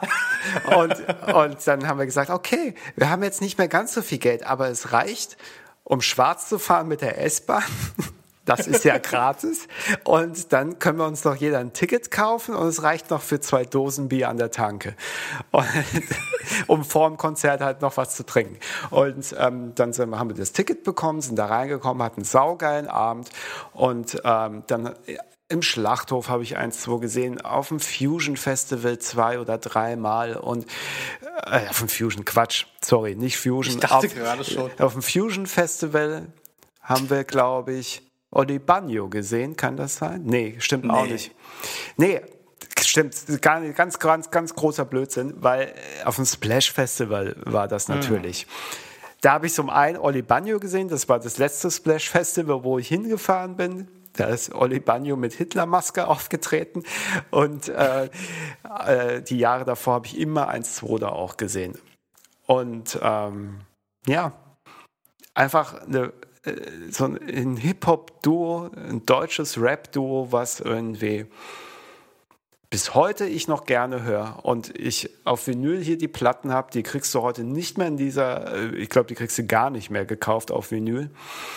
Und hm. es gibt ja die, äh, äh, Discogs, diese App, wo du ja deine Plattensammlung hin, drin speichern kannst. Und dann wird ja auch der Wert deiner Platten dann geschätzt, abhängig von der Auflage. Also ist es erste Auflage, zweite Auflage, gibt es es noch zu kaufen, gibt es nicht zu kaufen. Und 1.2 gibt es halt einfach nicht zu kaufen. Schon gar nicht die Sport-EP, aber auch nicht das äh, gefährliche Halbwissen. Und da liegt halt die Platte beim Wert in einem guten Zustand bei mindestens 250 Euro. Und das ist halt, ist halt schon geil. Also ich meine, es geht ja nicht darum, dass es jetzt eine wertvolle Platte ist vom Geld her, ja, aber es ist halt ein Sammlerstück, einfach weil es halt auch richtig gute Musik ist und ähm, einfach sehr, sehr geile Texte und auch die Beats und die Cuts vom DJ Rabauke, das ist halt auch richtig gut. Für alle, für alle, die zu dieser Musik keinen Bezug haben und äh, nicht das fühlen, was wir fühlen, weil man, man, da schwimmen wir ja natürlich jetzt irgendwie auch auf einer Welle und äh, äh ich versuche jetzt gerade mal irgendwie alle anderen mit einzuholen, die ganzen Landratten, die noch irgendwie da draußen sitzen, ja. Also, äh, Dendemann und DJ Rabauke. Ich möchte ganz kurz was zu den Zweien sagen. Das ist natürlich klar, das sind Urgesteine, sage ich jetzt mal, des deutschen, modernen deutschen Hip-Hop. Mhm. Ja? Ja. So. so kann man sie eigentlich wirklich bezeichnen. Vor allen Dingen äh, auch DJ Rabauke. Der hatte ja, der war ja damals mit äh, der DJ von Fettes Brot. Also auf jeden Fall der Tour-DJ von denen, wenn mich nicht alles täuscht. Und äh, der hat mit äh, Dennemann, Daniel Ebel heißt er eigentlich, Baujahr 74, hat er dann äh, die Crew Arme Ritter im Endeffekt. Also das war Dendemann alleine, der hatte für, mit, als Vorbild von Fettes Brot als Arme Ritter war der irgendwie unterwegs und hat dann mit, Dende, mit Rabauke zusammen 97 äh, als ähm, zum ersten Mal als 1-2 war der auf Tour mit 5 Sterne Deluxe. Ja. Und äh, genau, da kam dann irgendwie im Zuge dessen dann die Sport. Die kam 98 und 99 kam dann das Album Gefährliches Halbwissen auf Yo Mama Records raus. Ein, ähm, ja, ein, ein Plattenlabel, was äh, auch andere Größen wie DJ Kotze von 5 Sterne Deluxe und äh, natürlich das äh, Tobi und das Bo und damit auch 5 Sterne Deluxe, Ferris MC, Patrice und so ähm, äh, beheimatete. Und das war äh, eines der großen Labels Ende der 90er, die ähm, ja, die deutschen Hip-Hop vertrieben haben. Das muss man sich auch ein bisschen so vorstellen. Es gab so zwei, die Mannheimer mögen mir verzeihen, aber es gab so zwei Pole in Deutschland äh, zur damaligen Zeit. Das war einmal Berlin und zwar West-Berlin und es gab einmal Hamburg. Und äh, gut, äh, und es gab auch noch irgendwo im Süden von Deutschland so ein paar Leute, die Hip-Hop gemacht haben, aber da so zwischen Berlin und Hamburg spielte sich eigentlich so der große Krieg, sage ich jetzt mal, ab, der große Beef. Und es war äh, im Endeffekt ähm, steckte da damals auch ähm, Yo Mama Records mittendrin. Und äh, die Hamburger, ganzen Hamburger Crews gegen die ganzen Berliner Crews, zwei völlig verschiedene Stile auch, beide in, auf ihre Art und Weise großartig. Ähm, entweder weil sie sehr ähm, ja, wie soll ich sagen, entweder weil sie wirklich vom Reimstil und von der Produktion her ähm, sophisticated waren und sehr ansprechend waren und ähm, spannend, gewitzt und intelligent oder wenn sie auf der anderen Seite, ich sag mal, eher nach vorne preschten, äh, ähm, auch beleidigend waren. Der Battle Rap stand im Vordergrund und also es waren zwei völlig unterschiedliche Pole. Martin, fall mir gerne ins Wort. Du guckst nö, irgendwie nö, so als erzähl das doch mal. Genau, so und also ich könnte höchstens ergänzen, dass es ja dann noch die Stuttgarter gab. Das war ja nicht nur fantastische Vier, die ja nämlich da eigentlich schon längst ähm, irgendwie da außen vor waren weil äh, die hatten so eher ihr persönliches Battle mit Frankfurt und dem Rödelheim-Hartheim-Projekt und das war aber auch alles so ein bisschen vorher. Und ähm, mhm, so ein bisschen, ja. Ja, also 95 eher dann rum so. Lauschgift mhm. kam da ja von Fanta 4 raus, da haben die ja wieder gegen RHP geschossen, die haben wieder zurückgeschossen. Also natürlich nicht mit Waffen, sondern mit Worten, wie man es in Deutschland nämlich macht. Äh, Ne, es ist jetzt auch nicht ganz richtig, aber gut. Ähm, aber die Stuttgarter, da gab es ja dann sowas wie massive Töne noch, äh, Freundeskreis, die ja dann eher so eine Connection zu, Ham zu Hamburg hatten und dem Amal immer am allerbesten gefallen haben. Oh, ja, ja genau. Gerade Freundeskreis. Super. Ja, also wo man dann halt so über Esperanto und sowas sich Gedanken gemacht hat. Mhm, genau, und massive Töne, dass massive Töne auch als Humanisten gut, ja okay. dann in die Geschichte eingegangen sind. Ja. Äh, von wegen, wir sind die coolsten, wenn wir cruisen. Ja, das ist dann am Ende ganz komisch geworden, weil massive Töne, mhm. also dieser ganze Kopfnicker-Kram, der davor rauskam, der war nämlich größtenteils wirklich gut. Ja, aber das ist ganz schnell irgendwo anders hingegangen. Und irgendwann sind die da falsch abgebogen. Mhm. was was da eigentlich noch cool war, waren die Verbindungen nach Frankreich zu IM und so. Das fand mhm. ich noch ganz interessant. Aber das war halt auch irgendwie dann immer so, oh, ja, da höre ich doch lieber ein IM-Album. Und ja. skippt mal das mit den massiven Tönen weg. Ja, das ist schade. Ist schade gewesen, weil. Ja, wie auch immer. Also, aber, aber um das soll die ja fantastischen um vier zu, ich habe die gar nicht vergessen. Die fantastischen vier habe ich ja nicht aber, vergessen. Ja, Nein, die aber, fantastischen ja, vier. Ja, ja, Ich hätte fast heute MFG rausgeholt, aber ich habe es mich dann doch nicht getraut. Oder ähm, ist die MG rausgeholt? also mit Hip-Hop macht man jetzt hier ein relativ großes Fass auf, Absolut, gerade deutscher Hip-Hop. Wir müssten ja, eine Sondersendung machen. Aber 1-2 ist ja ein sehr guter Vertreter, der heute ja noch äh, eine Relevanz hat. Ja, ja, ja. Ich bin momentan aber noch im Jahre 2001, denn was da passiert ist, war total crazy. Yo, Mama, beziehungsweise, nee, ich fange mal andersherum an. Keiner 2001 wollte irgendwie mehr deutschen Hip-Hop hören. Also nicht keiner. Wir waren das gallische Dorf. Aber ich sage jetzt mal, die Nachfrage nach deutschem Hip-Hop ging 2001 echt krass, ab dem Zeitpunkt irgendwie krass zurück. Und, ähm, und die Verkaufszahlen von Your Mama auch. Und 2001 wurden nämlich die meisten Anteile an 4Music verkauft. Mhm. Und äh, Yo Mama heißt jetzt Yo Mamas Recording Company, gehört eigentlich zu 4Music. Der letzte Release kam 2011. Ich habe mal geguckt. Seitdem hört man von dem Label auch gar nichts und das war wirklich echt vielversprechend.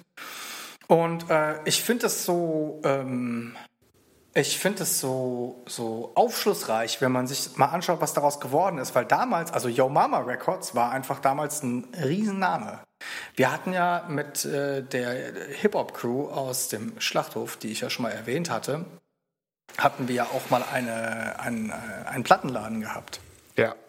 Ja, und äh, da hat man natürlich dann direkten Kontakt mit den ganzen Labels, mit den Vertrieben und so weiter und so fort. Und äh, da wurde einem echt so deutlich, wie stark ansteigend plötzlich so eine Nachfrage sein kann und wie tief man auch fallen kann. Also ich habe mhm. einfach nochmal äh, noch mal als weiteres Beispiel äh, Eimsbusch rausgesucht. Oh je. Äh, Eims, ja, ganz, Eimsbusch. Äh, äh, eigentlich wirtschaftlich ganz schlimme Geschichte.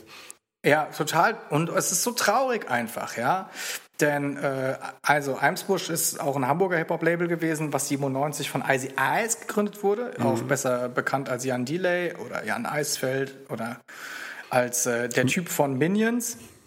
War doch Minions, oder? ja. Ja, war das so, oder? Er spricht doch den. Daher kenne ich meine Kinder. Ja, oder? Also, ja. Äh, ja. Das ist Ja. Also so, ich, äh, äh, ja, erzähle erst mal, weil ähm, ich erzähle erst mal im Jahr 2020 so sind da ganz seltsame Entwicklungen. Also es ist schon seit zehn Jahren da, aber auch mit diesen Persönlichkeiten geschehen. Ja, also jedenfalls Eimsbusch Records mhm. war damals der absolut heiße Shit. Also Klar. 97, das, als der dann einfach gestartet ist, das war, also man kennt ihn vielleicht noch, Jan Delay, der war von, äh, der war einer von den drei Jungs von den absoluten Beginnern.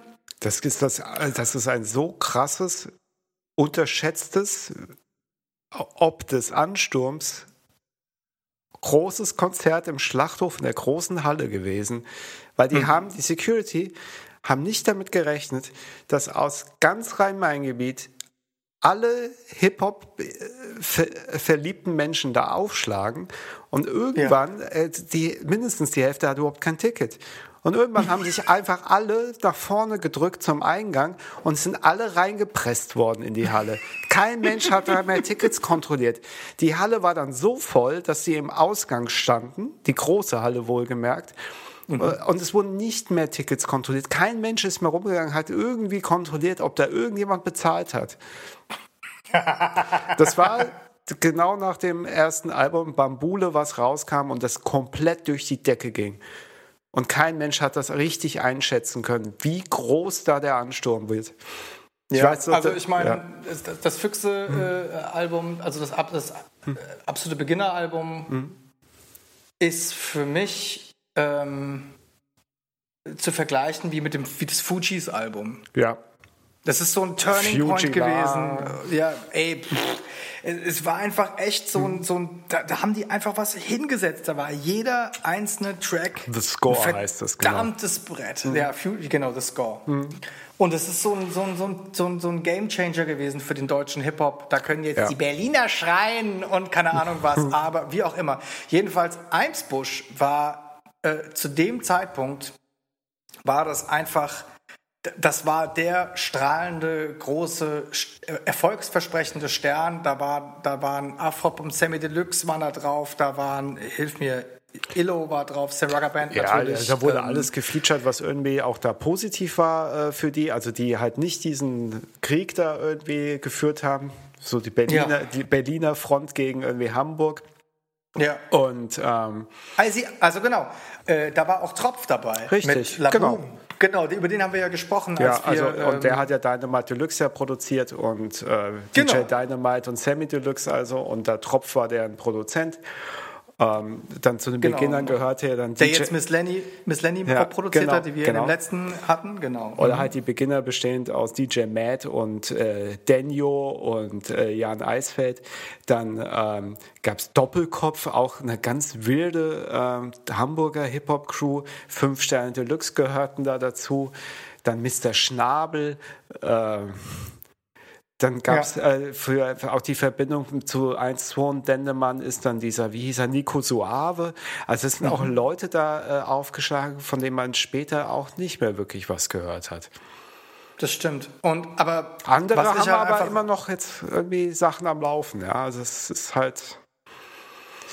Seltsam. Das Verrückte war, das Verrückte war einfach nur, Eimsbusch Records gab es original sechs Jahre. Ja. Jan Eisfeld hat mal irgendwann gesagt im Interview, ja, wir hatten irgendwie das nicht unter Kontrolle und es wäre echt cool gewesen, hätte einer sich mal um die Finanzen gekümmert. Ja, genau. Also 2003 hat das Label dann schlussendlich ähm, Insolvenz anmelden müssen mhm. und äh, es gab dann in einer auf der auf der nicht mehr existierenden jetzt äh, Webseite von Eimsbusch Records gab es einfach nur ein Statement, da stand hinterher ist man immer schlauer, es geht halt doch nicht ohne Regeln und Gesetze, Fleiß, Pünktlichkeit und all diese deutschen kreativ tötenden Attribute. Es muss halt doch Hierarchien geben. Mitarbeiter und Künstler müssen anscheinend geknechtet und bevormundet werden. Vielleicht wären wir auch dann noch da, ohne DSL, Brenner, Euro und Depression. Doch die Summe all dieser Teile lautet Genickschuss. Und das war das Ende mhm. einer Ära. Und ähm, ich finde, es ist sau schade, dass die Jungs es nicht hingekriegt haben.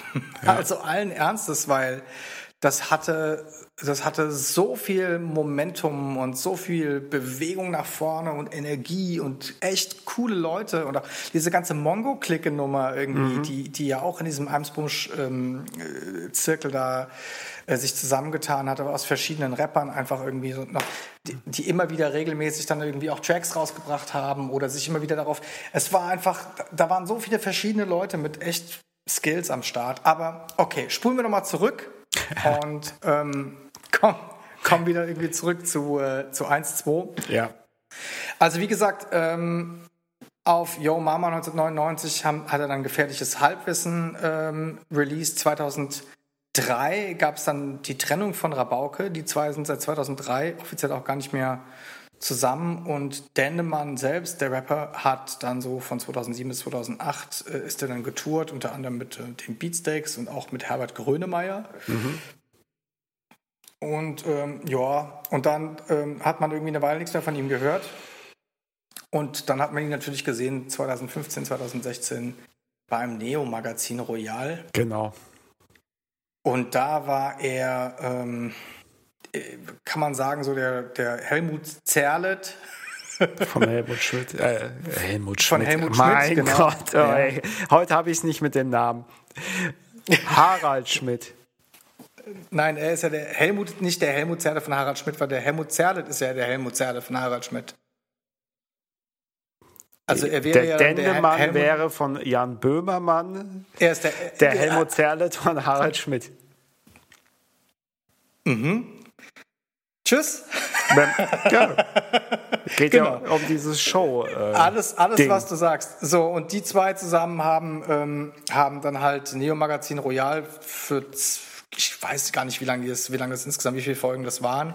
Auf jeden Fall hat man ihn da halt regelmäßig gesehen. Ähm, und ähm, ja, also, ich fand's, ja.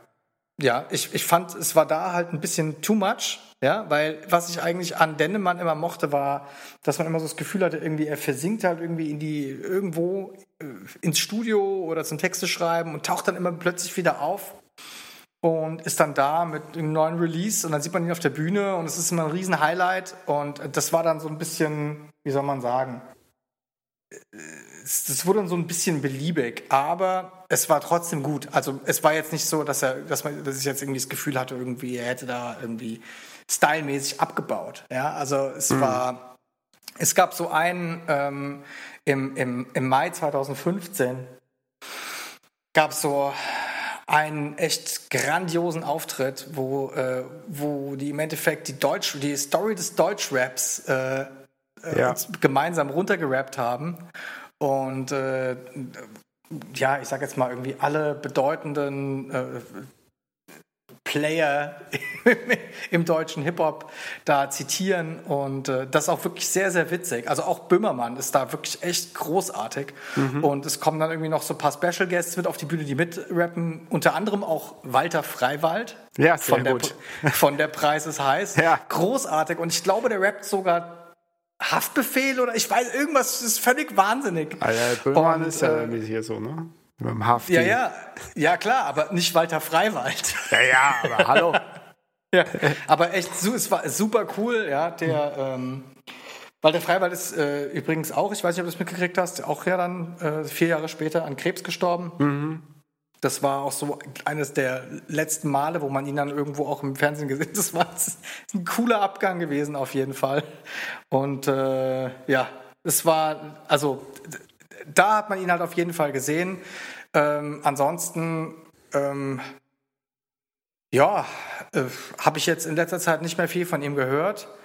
Äh, aber um nochmal ganz zum Anfang zurückzuspulen, warum ich einen Track ausgewählt habe von der Sport-EP von 1998, ähm, ist einfach, weil ich, bis ich das gehört habe, diese, diesen Vortracker, wie es damals hieß, fand ich deutschen Hip-Hop scheiße. Und ich wollte ihn nicht hören. Ja. Und das war mein persönlicher Door-Opener gewesen, mhm. um, ähm, um mich darauf einzulassen, auf, auf diese Musik. Und, und ich habe in dem Moment, wo ich angefangen habe, wirklich mich in die Sport-EP zu verlieben, habe ich im Anschluss äh, vor allen Dingen fünf Sterne Deluxe, Tobi, also fünf Sterne Deluxe gehört. Das Cilium-Album ist halt sehr gut. Das ja. Cilium-Album großartig. Ich habe das unglaublich gute, immer noch, wirklich echt fette Asymmetrie-Album von Ferris MC mhm. Verschluckt, was, von dem ich auch immer noch glaube, es ist ein unfassbares Brett. Mhm. Ähm, und also Tanz mit mir von Ferris MC ist, ist ein Uff, äh, unglaublich auch nirgendwo zu finden. Ich glaube, bei Dings findest du es aber Spotify, mhm. weiß ich nicht, habe ich nicht geguckt, aber äh, als Album, no way.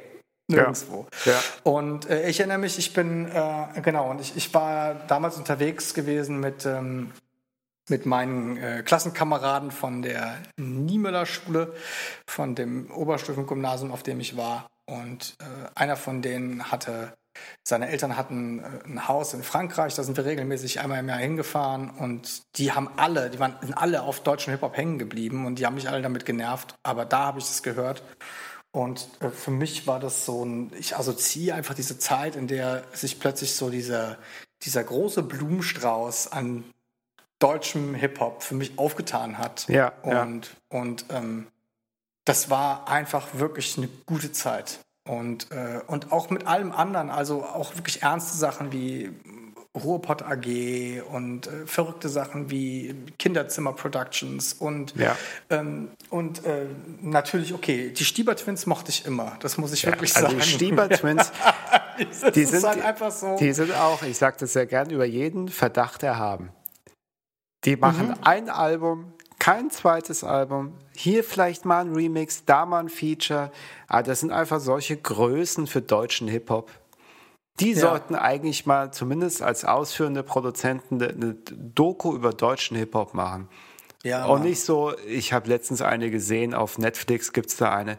So eine mittelmäßige, oberflächliche Scheiße war das. Ja. Obwohl da tatsächlich Leute befragt wurden, die äh, auch damals irgendwie wichtig waren und welche, die aktuell irgendwie äh, zumindest gut verkaufen. Aber es ging halt gar nicht in die Tiefe. Hm, das ist schade. Weil ja. gerade irgendwie aus, aus der Ecke, irgendwie mit gerade mit Stiebers und Cora E. Ja. Ähm, ähm, und ich meine, dann kommen natürlich irgendwie auch noch die beiden anderen Kollegen, MC René und Spex dazu. Ja. Ähm, Mirko Machine, auch ein geiler Typ. Mirk, aber auf jeden Fall, klar. Ähm, Macht er nicht jetzt auch Techno? Die machen doch jetzt alle Techno. Ja, die sind ja irgendwo immer auf anderen Sachen hängen geblieben. Ich finde ja also am bemerkenswertesten ist ja, oder mit am bemerkenswertesten ist ja die Entwicklung von Deichkind. Mhm. Die haben einfach deutschen Hip-Hop gemacht und dann sind sie halt einfach weitergegangen.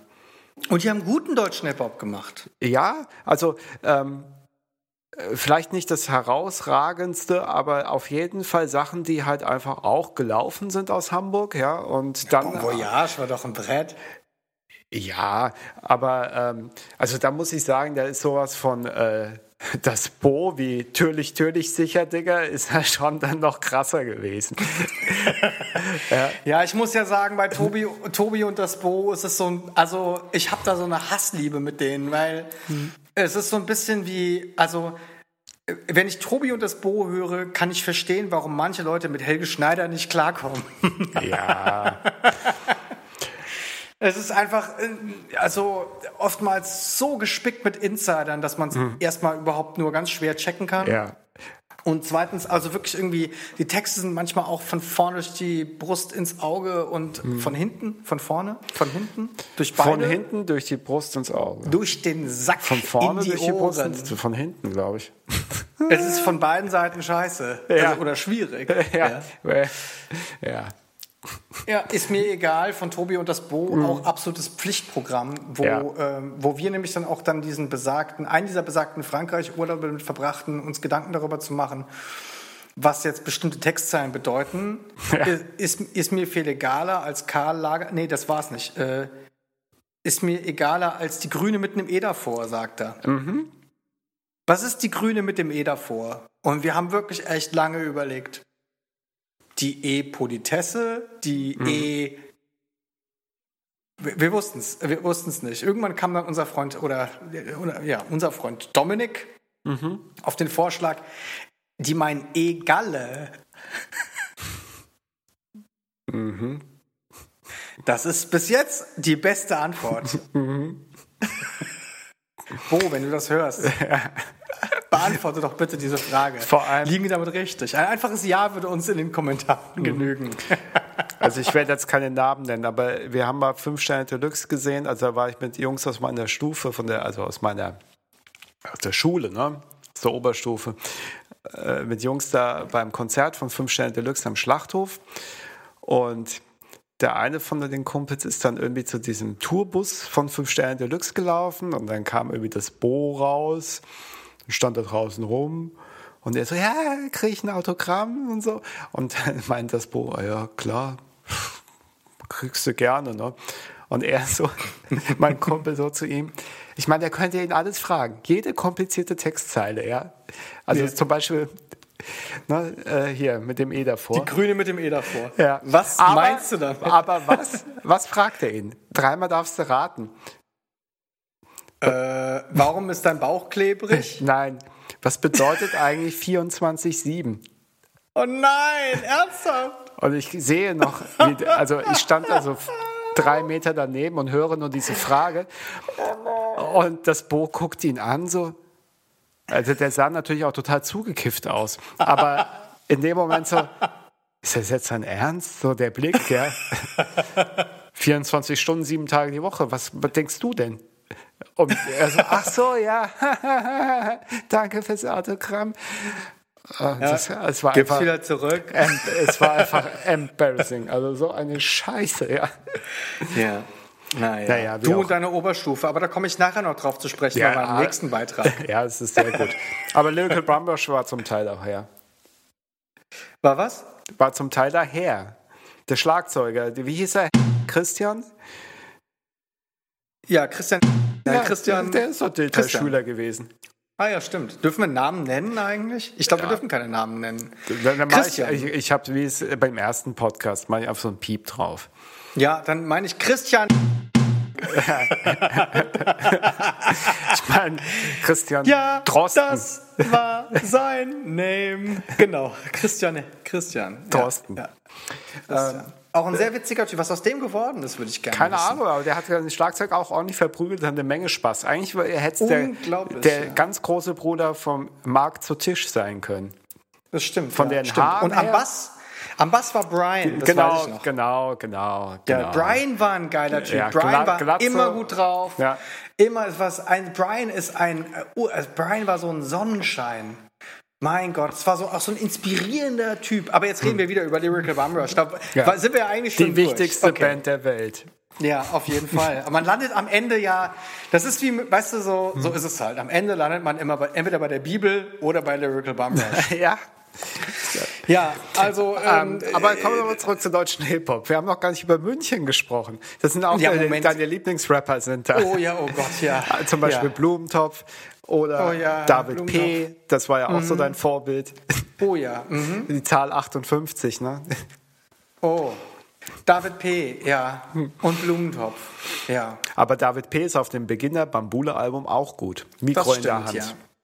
Jeder wäre auf diesem Album Ja, gut. wobei- Jeder. Okay? Meine Mutter könnte da ein Refrain singen. Ja. Ich rede übrigens jeden Podcast mindestens einmal über meine Mutter. Das Ja. ist mir irgendwie noch gar nicht klar. Ich glaube, letztes Mal nicht.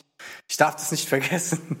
Meine Mutter hätte auf diesem Album singen können und es wäre ein Hit geworden. Ja. Ich sag nur, liegen Sie bequem? Liegen Sie bequem? ja. Und da gibt es dann Bambule. Mhm.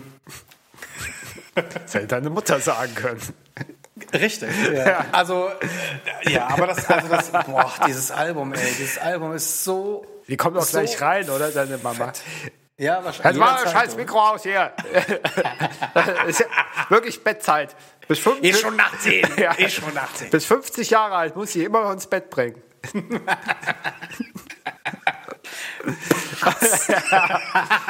hier hier gibt's gleich Bambule, ey. Ja. Ja, also es ist ein großes Ja, ja, Thema deine und Mutter. es ist ein riesen, ist ein Riesenthema und ich wollte eigentlich auch dieses, ich wollte dieses Fass ja auch aufmachen. Denn, Ja, das ähm, ist ja auch völlig in Ordnung. Ich, ich finde, da sollten wir auf jeden Fall, weil ja, irgendwie hat man ja auch so das Gefühl, wenn man das jetzt so ein bisschen in Retrospekt sieht, es war eigentlich immer Berlin gegen alle anderen. Und Frankfurt Ja. auch so ein bisschen. Also Ja. Frankfurt und Berlin Ja. sind sich ja auch sind sich ja auch doch ziemlich grün, ja. Ja. Ähm, das reimt sich nicht nur, das ist auch wahr. Ja. Die haben eher so dieses, diese, ich sag jetzt mal vorsichtig, so Gangster-Kanaken-Mentalität, ja. Mhm. Also die findet man da halt, ja. Also auch Offenbach und so. Und wie sie alle heißen. Ähm, Oh, wir dürfen einen Lieblingsrapper von dir nicht vergessen, Curse. oh ja, Curse! Ja. Oh. Der, der repräsentiert dann Minden. Was? Minden. Die Stadt Minden repräsentiert Curse. Deutscher, da, deutsche Hoch da, kannst, Ja? da kannst du mir helfen. Wo genau, und alle Hörer aus Minden mögen mir verzeihen, aber wo genau ist das? wahrscheinlich äh, kurz neben Men Menden. Ich habe meine Latein-Klassenarbeit äh, wurde nach dem Wort äh, Milmo gefragt. Wofür steht? Milmo. Was heißt oder was bedeutet das lateinische Wort Milmo? Gab es Bonuspunkte in der Klassenarbeit? Ich habe keine Ahnung gehabt, habe daneben geschrieben, das ist die Nachbarstadt von Malmö. Und unser Lateinlehrer hat dann immer die besten falschen Antworten bei der äh, Klausurbesprechung dann vorgetragen. Das war sehr schön, da war ich dabei, Platz 1. Nicht schlecht, Ja. nicht schlecht. Ja, deswegen- Und jetzt ein paar, ein paar Fun Facts zu Minden. Ja, Minden, Ja. Höhe 42 Meter. Bevölkerung, ah Moment, ich fange. Bevölkerung Curse. Ja. Äh, Minden ist eine große Kreisangehörige. Es ist ja geil, dass hier steht, dass es eine große ist. Dass die Stadt groß ist, steht irgendwie hier. Was ist das denn? Also nach was für einem Marsch? Okay. Minden ist eine große kreisangehörige Stadt. Ach, ah, Großstadt ist, glaube ich, ein politisches, ähm, so eine Definition. Egal. Eine Im politische Nordosten Abwertung. des Landes Nordrhein-Westfalen und Verwaltungssitz des ostwestfälischen Kreises Minden-Lübeck im Regierungsbild Detmold. Mit rund 84.000 Einwohnern. Mit 84 ist sie, Einwohnern. Mit 84.000 Einwohnern ist sie die viertgrößte Stadt der Region Ostwestfalen-Lippe. Ja, siehst du mal. Wo ist das? Ostwestfalen. Ostwestfalen, finde den Fehler.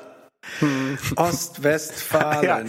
Ja, genau das macht es ja so kompliziert. Was, ja, was denn jetzt? Ja, was denn jetzt? Ja, was denn jetzt? Ost oder also, pass auf. Das ist westlich von Hannover Mhm. und nordwestlich von Bielefeld. also und- nirgendwo.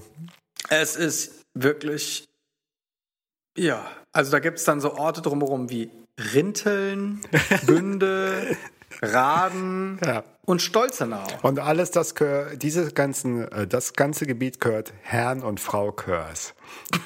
Das sieht so aus, ja. Die treuesten Fans, Fans kommen aus Rintel. Ja, Rintel. Wo Style noch groß geschrieben wird. Mit dem Vorort Baumrinde. Oder Hüllhorst. Oder Borkenkäfer. Alles klar. Wir verlieren minütlich Follower. Das ist überhaupt nicht schlimm. Weil die zahlen nichts dafür. Die, wenn irgendeiner von den Idioten mal was zahlen würde, dann würde ich auch genau das jetzt hier mal ein bisschen straffen. Ja. Ja, okay. So, also, äh, jetzt, Ich wissen wir, jetzt grad- wissen wir, wo Curse herkommt. Ja, das, das ist auf jeden Fall ganz wichtig. Mal bei Wer mit Millionär mal auf dem heißen Du Stuhl hast damit, äh, Sie haben damit angefangen. Ja, aber äh, du hast den deutschen Hip-Hop jetzt hier etabliert. Das stimmt. Ich habe in, die- in den Ring geschmissen, ja. Was ist eigentlich mit Äh, DJ Tomek? Was mit DJ Tomek ist. Ja. Alter Vater, jetzt, jetzt geht's aber los. Und jetzt gucke ich mal nach. Der macht bestimmt jetzt so Sparflammen, Drum and Bass. Erfolg in Amerika ist ein ganzes Kapitel bei Wikipedia. Oh, ja, toll, weil er da die eingekauft hat hier. es gibt aber auch noch ein komplettes Kapitel, das heißt Kontroverse. Das, wer hat das Album rausgebracht, wo seine Brille auf dem Cover drauf war, gezeichnet und da war so ein Einschussloch in dem einen Brillenglas? Pass auf, pass auf, hör zu. Ja. DJ Tomic, ähm, 2020, das ist äh, jetzt, Ja. erscheint sein Buch Ich lebe für Hip-Hop beim Heine Verlag mit einem Vorwort von Curtis Blow. Ja, der macht für Geld auch alles. Na, ja. Curtis Blow, äh, mit dem war ich ja mal im Radio zusammen. Mhm. Curtis Blow wohnt ja eigentlich in irgendwo zwischen Wiesbaden und Frankfurt. Ich glaube, der ist sogar dein Nachbar. Ja, nee, auch, ernsthaft? auch Eddersheim. wie der- Das ist der Nachbar von den Milli Vanilli-Überlebenden. Vermutlich. Die wohnen ja. Wenn ich weiß, wer. Curtis Blow ist, wenn ich weiß, wer Curtis Blow ist, ähm, Hat sein Leben nicht mehr unter Clap your Kontrolle. hands, everybody. Because I'm Curtis Blow. Das ist Curtis Blow. Ja. Genau, weil er sagt ja seinen Namen. Ja. Das macht das Ganze recht einfach. ja, das Buch Ich lebe für Hip-Hop. Ähm, ich bin sehr gespannt darauf. Und ähm, Ob es hält, was es verspricht? Auf jeden Fall, auf jeden Fall. Ich verstehe das nicht. Nazi-Vergleiche und Political Correctness, eine Sprach- und kommunikationswissenschaftliche Analyse von Dr. Tomek. Nein, von Dr. Christoph Barth. Was, was macht das hier auf DJ Tomeks? Interessant. Oh. Wusstest du, dass auch DJ Tomek, und es ist wirklich ein Running Gag in, dieser, äh, in unserem Podcast, bei Ich bin ein Star, holt mich hier raus mitgemacht hat und jedoch vorzeitig verlassen musste, Nee, das wusste weil ich nicht. er in einem Privatvideo mit Hitlergruß zu sehen war. Ach du Scheiße. Aber irgendwas ganz, also das ist ja so. Mhm. Aber er hat ja eine schwarze Frau. Deswegen Da war das ja nur ein Witz. der ist ja tot, der hat ja dann einen Persilschein, Oh. ja. Das ist aber unangenehm. Also Privatvideos mit Hitlergruß, äh, das Ja. möchte ich nur von Königspersonal. ja. Oder von der, dieser Sängerin aus diesem. Ja, stimmt, das war, das war doch nur der Dance-Move. Ja. Aus, Sit and, aus Sit and Wait. Da hat auch so ein bekackter Nazi die Choreografie geschrieben. Und so ganz heimlich. Die Frau im Hintergrund. Ja, die muss mal einen Arm heben. Geh mal da genau. ganz unauffällig hin und her. Marschier einfach mal ein bisschen. oh Ja, warum wir Gott. gerade so lachen, wir haben bei, der, bei, dem, bei Genau. dem letzten Podcast. Ähm, Sidney beim Youngblood. letzten- Genau, beim letzten Podcast haben wir über Sidney Youngblood gesprochen und dann haben wir uns gemeinsam das Video angeguckt von Sit and Wait von Sidney Youngblood, der ja damals ähm, auch als GI ähm, nach, was war das gewesen? Mannheim, Welche Stadt? Mannheim, glaube ich. kam, Rammstein, genau, ja. keine Ahnung. So, ja, und äh, guckt euch das Video einfach an. Ich glaube, das war Sekunde 46 oder so. Ja, nee, ich glaube, die 50er waren 56. Schaut das Video von vorne bis hinten. Ja. Ihr werdet die Stelle dann sehen, wo die Dame im Hintergrund echt Ja. den craziest Move ever macht. Und ähm, ja. das, Das Unfassbar. also, dass man das nicht gesehen hat. Ach, übrigens, Martin? Ja. Martin? Ja, ja. Im Januar 2018 war Sidney Youngblood Teilnehmer an der zwölften Staffel der Reality-Show Ich bin ein Star und mich heraus. Ja. Habe ich das schon gesagt? Nein, ich glaube nicht. Ich gehe nicht auf die Seite von Ich bin ein Star. Nein, ich gehe da jetzt Nein, nicht drauf. das wir das sind ja alle meine Beiträge. Also wenn wir so weitermachen, wir haben jetzt, glaube ich, 41 Minuten schon gebraucht, um 1, 2, ich so er so zu besprechen. Ja, es tut mir leid. Echt. Nein, nein, nein, nein, nein, aber dann machen wir halt jetzt eine 6-Stunden-Show. Es wird nicht kürzer. Ich dachte, uns gehen wenigstens so ein bisschen die Themen aus. Ich habe hab nämlich noch. Naja, nicht bei deutschem Hip-Hop. Okay, okay. Aber dann lass uns jetzt irgendwie den deutschen Hip-Hop einfach mal so belassen, wie er gerade ist. Aber möchtest du vielleicht noch was mal- Abschließendes zu 1, 2 sagen? Dass wir wenigstens da kurz einen Rahmen Also zu machen. 1.2 sage ich, sage ich folgendes. Ich habe ja bei der einen Folge, wo ähm, bei der, ähm, ich weiß gar nicht mehr, welche das war, wo ich äh, Arschgeweih von Oli Bagno Mhm. gespielt habe, da habe ich ja irgendwie einfach so aus dem Bauch heraus rumgebrüllt, Oli Bagno ist einfach der beste deutsche Rapper. Ja. Ich bleibe bei dieser Meinung. Ja. Aber, aber Oli Bagno ist der Einzige, der es wirklich geschafft hat, Dendemann von meinem persönlichen Hip-Hop-Thron zu vertreiben. Nicht vertreiben. Dendemann ist auch immer noch da, aber Oli Bagno ist halt einfach, ich weiß nicht, der treibt diesen Sarkasmus und so. Jetzt rede ich wieder über Oli Bagno, das wollte ich ja gar nicht. Ich wollte ja über Dendemann schrei- äh, äh, was sagen, aber also Dendemann ist einfach echt äh, ein Hammer-Rapper und äh, es, es kann ihm eigentlich wirklich, es können ihm wirklich nur ga, ganz wenige Namen im, in der deutschen Hip-Hop-Szene das Wasser reichen, meiner Meinung nach. Was äh, seinen Reimstil angeht, finde ich ihn auch immer noch ungeschlagen. Also diese, also sich wirklich so komplette, also Reime, die sich irgendwie so über halbe oder über ganze Sätze ziehen. das ist irgendwie was, was das, das habe ich auch sonst nirgends woanders so gehört. Also es ist Ja. wirklich einfach so was echt sehr typisches für ihn und und da ist er meiner Meinung nach auch ungeschlagen und ich sag mal so, wenn meine Jungs wieder mit irgendeinem Kackrap ankommen und sagen, mal da, hab ich auf YouTube und so, dann, dann sage ich, pass mal, setzt euch mal hin und dann zeige ich ihnen meistens 1, 2 Ja. Oder absolute Beginner. Aber meistens zeige ich ihnen 1, 2 und sage, hör mal hin, was der Herr zu sagen hat. Ja, Ja. Denn, äh, denn das ist ein Text. okay, das ist, also, und dann zeige ich ihnen den netten Herrn Ebel, der erzählt über die Omi aus dem ersten Stock. Und das ist einfach ein guter Text. Richtig. End of Story. Ja. Und dann wird auch mal dazugehört und der Schnabel gehalten. Und dann Richtig. wird 1, 2 gehört. Dann werden die Zähne geputzt und ab ins Bett. ab ins Bett und dann denkst du mal darüber nach, was du falsch gemacht hast. Ja. Ich lösche jetzt deinen YouTube-Account, während du einschläfst. Dann fängst du morgen Ja. mal von vorne an. Gut. Hast du noch was zu 1-2 zu sagen? Ja, sehr viel, aber das sprengt jetzt komplett den Rahmen. Okay, okay. Ja. Sehen lustig aus, eine Nashörner drauf. So, jetzt aber. Ähm, Martin, wir haben jetzt so die Hälfte durch wir haben von unserem. Programm. Ich muss ein neues Bier holen und äh, wir machen eine kurze Pause. Das machen wir, da bin ich voll dabei. Ich hole auch Bier. Gut, ich mache auch Stopp in der Aufnahme. Ich mache auch Stopp bei der Aufnahme. Bis gleich.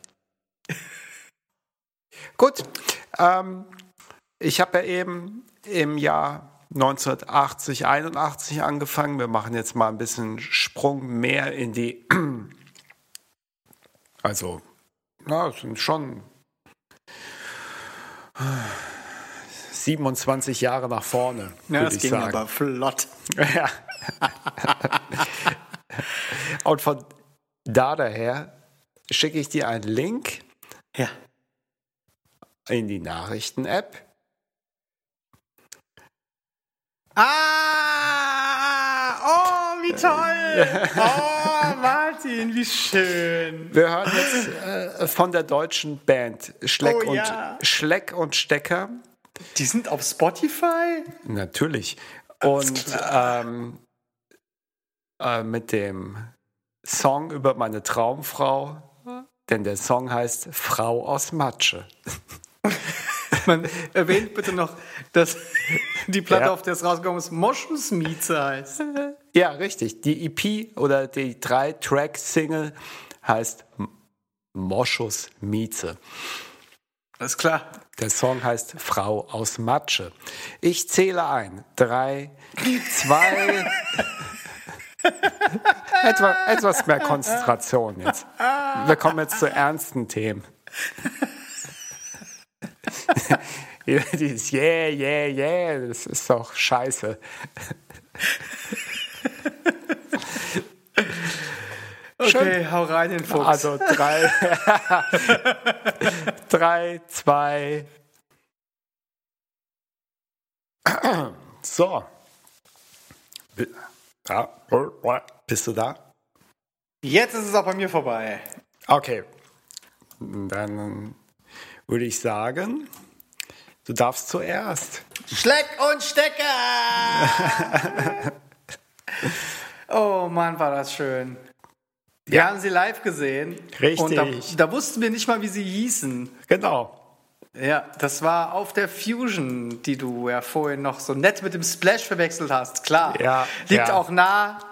Äh, auch Ja, da geht es um wirklich. Women's Liberation und äh, Independent Techno. genau. Ja, also genau, wir haben, wir haben äh, beide die, ähm, die Herren von Schleck und Stecker auf der Fusion live gesehen. Das muss gewesen sein morgens um 8 Uhr. Ich weiß es noch sehr genau. 8 Uhr. Ja, echt? Wir waren nämlich vorher bei DJ Kotze um sechs, halb sieben, sieben. Sechs Uhr hat er angefangen. Genau. Zehn sechs- nach sechs. Ja, okay, ja, ja okay. Mhm. Und ähm, Und es war nicht gut. ja, es war jetzt wirklich nicht so. Es war nicht doll. gut, Martin. Es war nicht gut. Also Wir ich beide mag- mögen DJ Kotze. Ja, aber es war auf jeden Fall äh, nicht so, dass wir gesagt haben, Sein ach, da Set war bleiben wir. scheiße. Und da ist ja eigentlich das, also es gab viele großartige Momente in diesen fünf Tagen Festival. Ganz kurz nochmal für alle anderen, die nicht wissen, was das Fusion Festival ist Ja. oder war. Gibt es Ja. noch? Ja, momentan gibt es ja eh nichts mehr, aber Naja, also im Moment würde ich sagen 2020 ist komplett für den Popo. genau. So, aber das Fusion Festival ist ein unabhängiges Musik- und ähm, es ist ein unabhängiges Festival Ja, ähm, mit äh, nicht nur Musik, sondern mit vielen, vielen verschiedenen äh, Künstlern, aber auch, es ist ein sehr politisches Festival, es ist ganz klar linksorientiert und ein, ich sag mal, humanistisch linksorientiertes antifaschistisches Festival Ja. auf der Mecklenburger Seenplatte nördlich von Berlin. ja, Ähm, Das ist übrigens ausgesprochen schöne Gegend Deutschlands. ja, Und ähm, das Ganze findet statt auf einem alten sowjetischen Militärflughafen. Da stehen Hangars rum, also wirklich ausgesprochen große Hangars. Und die werden zum Teil umgebaut zu äh, geschlossenen Clubs oder umgebaut zu großen Bühnen, je nachdem, so ja, wo man sie Ja. halt gerade braucht. Ja. Und aber eigentlich ist dieses gesamte Gelände ähm, das, das Fusion-Gelände im Endeffekt ist ein Gelände, auf dem ganzjährig Aktionen stattfinden. Es gibt da eine Gruppe mit Aktivisten, die da oben, ähm, die sich darum kümmern, nicht nur um das Gelände selbst, sondern auch um die Veranstaltungen. Und da finden rund ums Jahr herum verschiedene Veranstaltungen statt ähm, zum Thema Umweltschutz, zum Thema Frauenbewegung, zum Thema ähm, äh, ja, antifaschistische Arbeit und so weiter und so fort. Also da, ähm, da passiert viel. Und einmal im Jahr gibt es dann dieses große Festival und das ist einfach innerhalb kürzester Zeit so unfassbar durch die Decke gegangen, richtig. ähm, dass äh, irgendwann ab einem gewissen Punkt wirklich dann nur noch irgendwie Karten in begrenzter Anzahl verteilt werden. Ich glaube, wir hatten über das Fusion Festival mal gesprochen bei einer Folge kurz. Ne? ich glaube sogar bei zwei bestimmt. Es ist halt Ja. sehr prägend gewesen, das Auf zu besuchen. Fall, ja. Ja, und, und also es ist auf jeden Fall, es ist ein Erlebnis. Also es ist nicht einfach nur irgendwie ein Festival, wie man sich das vorstellt. Man alle versinken irgendwie im Schlamm und am Ende spielt irgendwie äh, Nickelback. Nickelback, sondern es ist halt einfach wirklich, die, die machen da wirklich Magic. Also da gibt es dann äh, in so einem Waldstück bauen die dann Tische und Stühle oben in den Bäumen auf mit so kleinen Lämpchen, die irgendwie aus dem Baum rauskommen und man muss da hochklettern und dann und dann gibt es irgendwie auf der anderen Seite, also dann gibt es so eine Chill-Out-Area, das ist einfach nur ein riesen Sandhügel mit ganz vielen Ständen drumherum und da spielen Kinder und und das ist äh, und auf dem gesamten Festivalgelände gibt es kein Fleisch. Ja. Äh, das ist halt komplett vegetarisch. Ich, ich, das fand ich auch echt krass. Ähm, und es funktioniert. Und man kriegt wirklich, mhm. also es ist echt einfach, äh, es ist, es ist wirklich einfach echt super toll. Es waren einfach wirklich fünf unglaublich tolle, bewegende und vor allen Dingen auch inspirierende Tage. Und Schleck und Stecker tauchten halt einfach morgens um acht äh, in, also die sind da mit ihrem, die saßen auf so einem Truck, gell? Also es ist so, dass sie ähm, so ein VW ähm, äh, wie, wie, so ein Jeep haben mit so einer Pritsche hinten, ne? Wie ja, ja, so genau, ein genau. Pickup-Wagen. Ja, ja.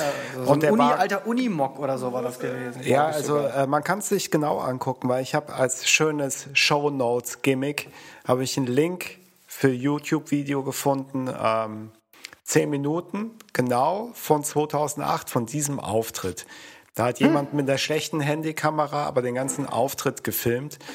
Und wenn man dann wirklich mal die Standbilder anschaut, dann sieht man uns zwei auch. Ernsthaft? ja, ja.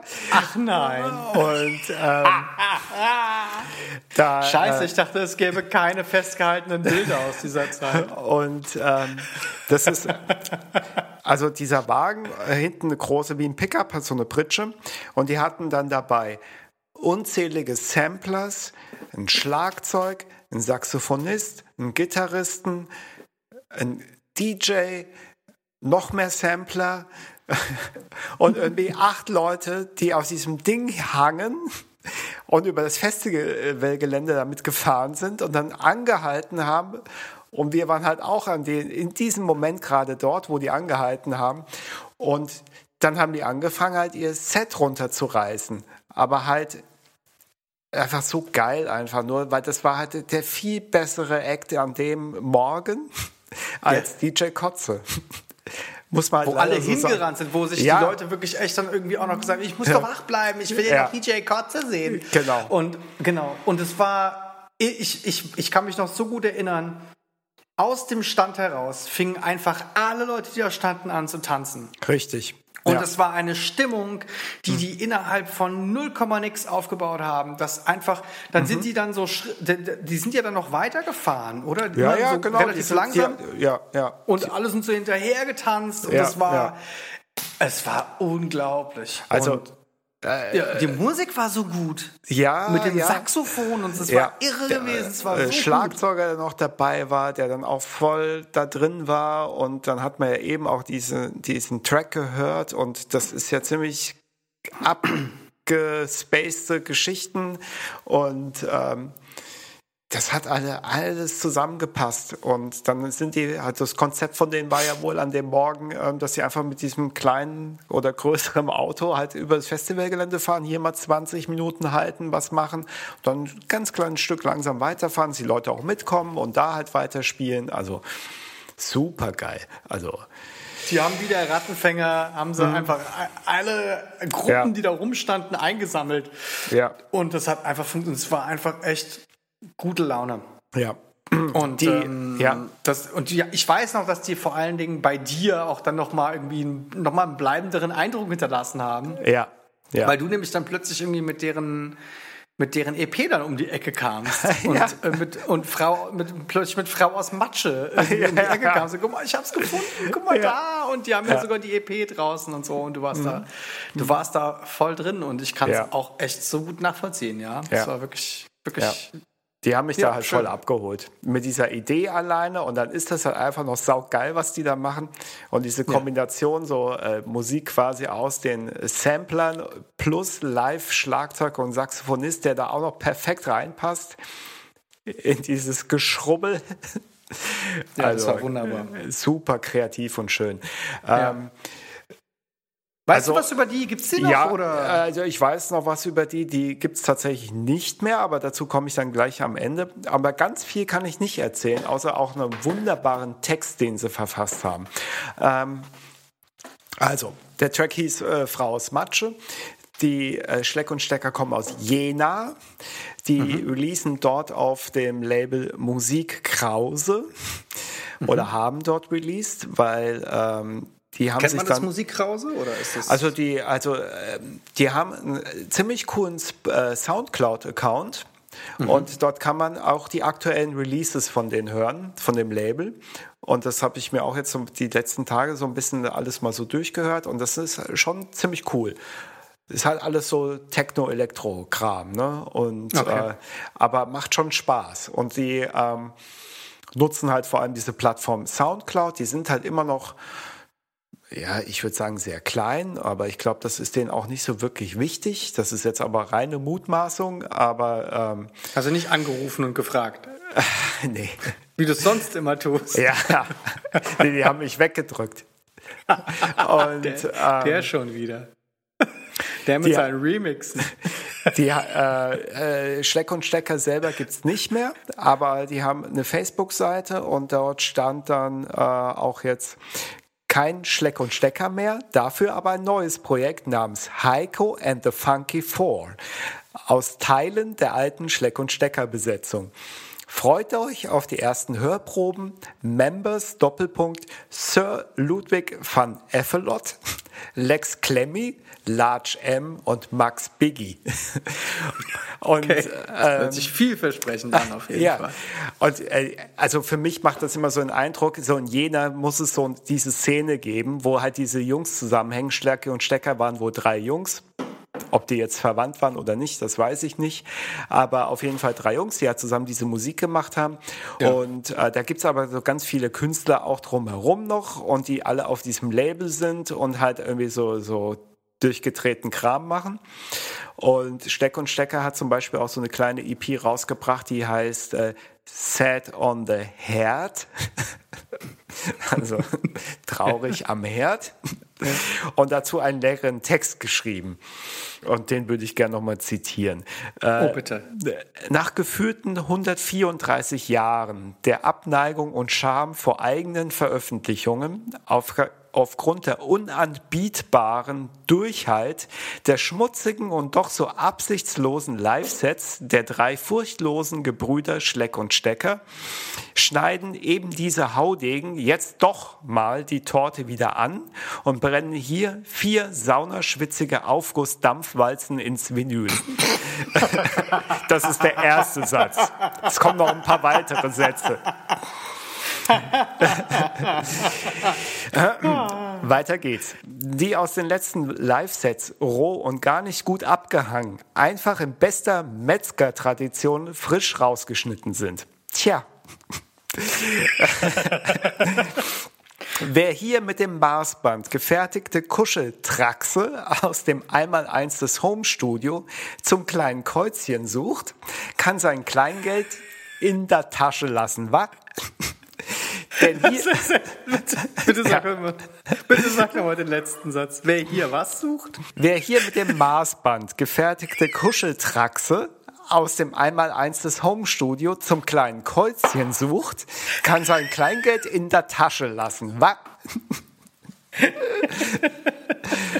Denn hier versammeln sich die ausgewachsenen Bassbrote, die den goldenen Schnitt nicht nur umschiffen, sondern alles geben, was die Schaltkreise so zulassen, wenn der erste Liter Sekt erstmal im Sampler versenkt ist. Geschichten, die das Nachtleben wirklich schreibt und nicht nachmittags zum Katermüsli oder beim Joggen einfallen. Hinterrücks einfallende Soundwände, selbstgebaute Bassdrums wie zu Opas Zeiten, wirklich und ordinär wie ein voll korpuliertes Laken.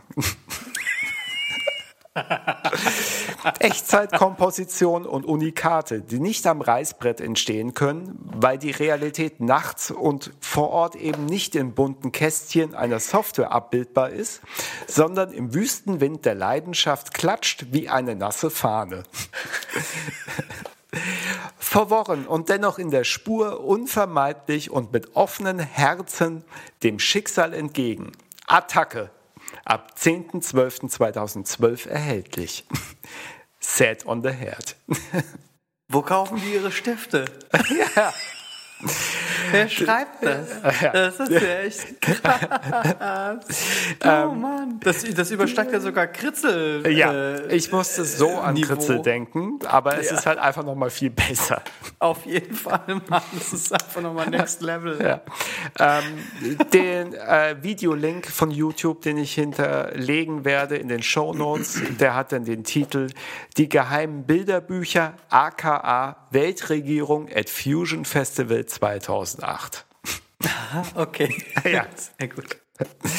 Und ich kann leider wirklich zu den Jungs nicht viel mehr sagen als das. Außer, dass sie wirklich aus Jena kommen, was ja eine wunderschöne Stadt ist, wenn man mit der, auf der Autobahn an Jena vorbeifährt. Ähm, und da wirklich anscheinend eine sehr lebendige Szene auch herrscht oder es äh, existiert. Und ähm, es, glaube ich, unglaublich Spaß macht, da auch mal äh, nachts irgendwie dieses Clubleben äh, vielleicht irgendwann einmal auch zu erleben. Und wie gesagt, schaut euch das Label an, Musik Krause. Da findet man auch äh, wirklich schöne Sachen. Und die haben for free auf Soundcloud ganz viel hochgeladen. Da kann man stundenlang irgendwie Playlists von denen hören. Und wenn man dann richtig äh, Bock hat, die zu unterstützen, dann kann man auf deren Homepage von Musik Krause auch äh, fast alles auf Vinyl kaufen. Und ähm, ja, also ist so ein Herzensding von mir. Aus Deutschland. Musik Krause aus, den, Jena. aus den neuen Bundesländern. Aus den neuen. Darf man das noch sagen? Aus den neuen Ländern? Äh, Ja, also ich sag das noch. Ich habe die alten Bundesländer 19 Jahre erlebt, Ja. die neuen nicht sehen dürfen und bin 1990 das erste Mal über die Grenze, die es nicht mehr gab, dann gefahren. Und für mich sind das einfach, ist die Hälfte im Moment meines Lebens. Alte und neue Bundesländer und dann gab es sie auf einmal nicht mehr. Und das ist ja auch gut so. Okay. Ja, das war's. Also ich sag mal, ich sag mal, mit Schleck und Stecker würde ich auch gerne mal die Nacht durchmachen. Also Ja. Jungs, wenn ihr das Ja. hört, dann äh, Ja. It's Und wie gesagt, äh, merkt euch dann einfach den Namen Heiko and the Funky Four, weil das ist die Nachfolgegruppierung dann. Mit Teilen der alten Schleck- und Stecker-Besetzung. Das letzte, was ich vielleicht noch irgendwie anführen kann, ist bei dem Logo von Schleck und Stecker, auf, Mhm. vor allem auf dem, beim, jetzt bei hier bei der Moschus Mieze EP, ähm, Ja. wenn du das Steck wegnimmst Mhm. Und die beiden Wortteile dann zusammenfügst, hast du das Original Schlecker-Logo. Ja. Es ist auch genau der gleiche, es ist einfach der gleiche Fond. Mhm. Fällt mir gerade nur so auf. Allein das gibt mir zu denken. Allein das, ja, auf jeden Fall. Und was eine Moschusmieze ist, da möchte ich jetzt gerade nicht drüber nachdenken.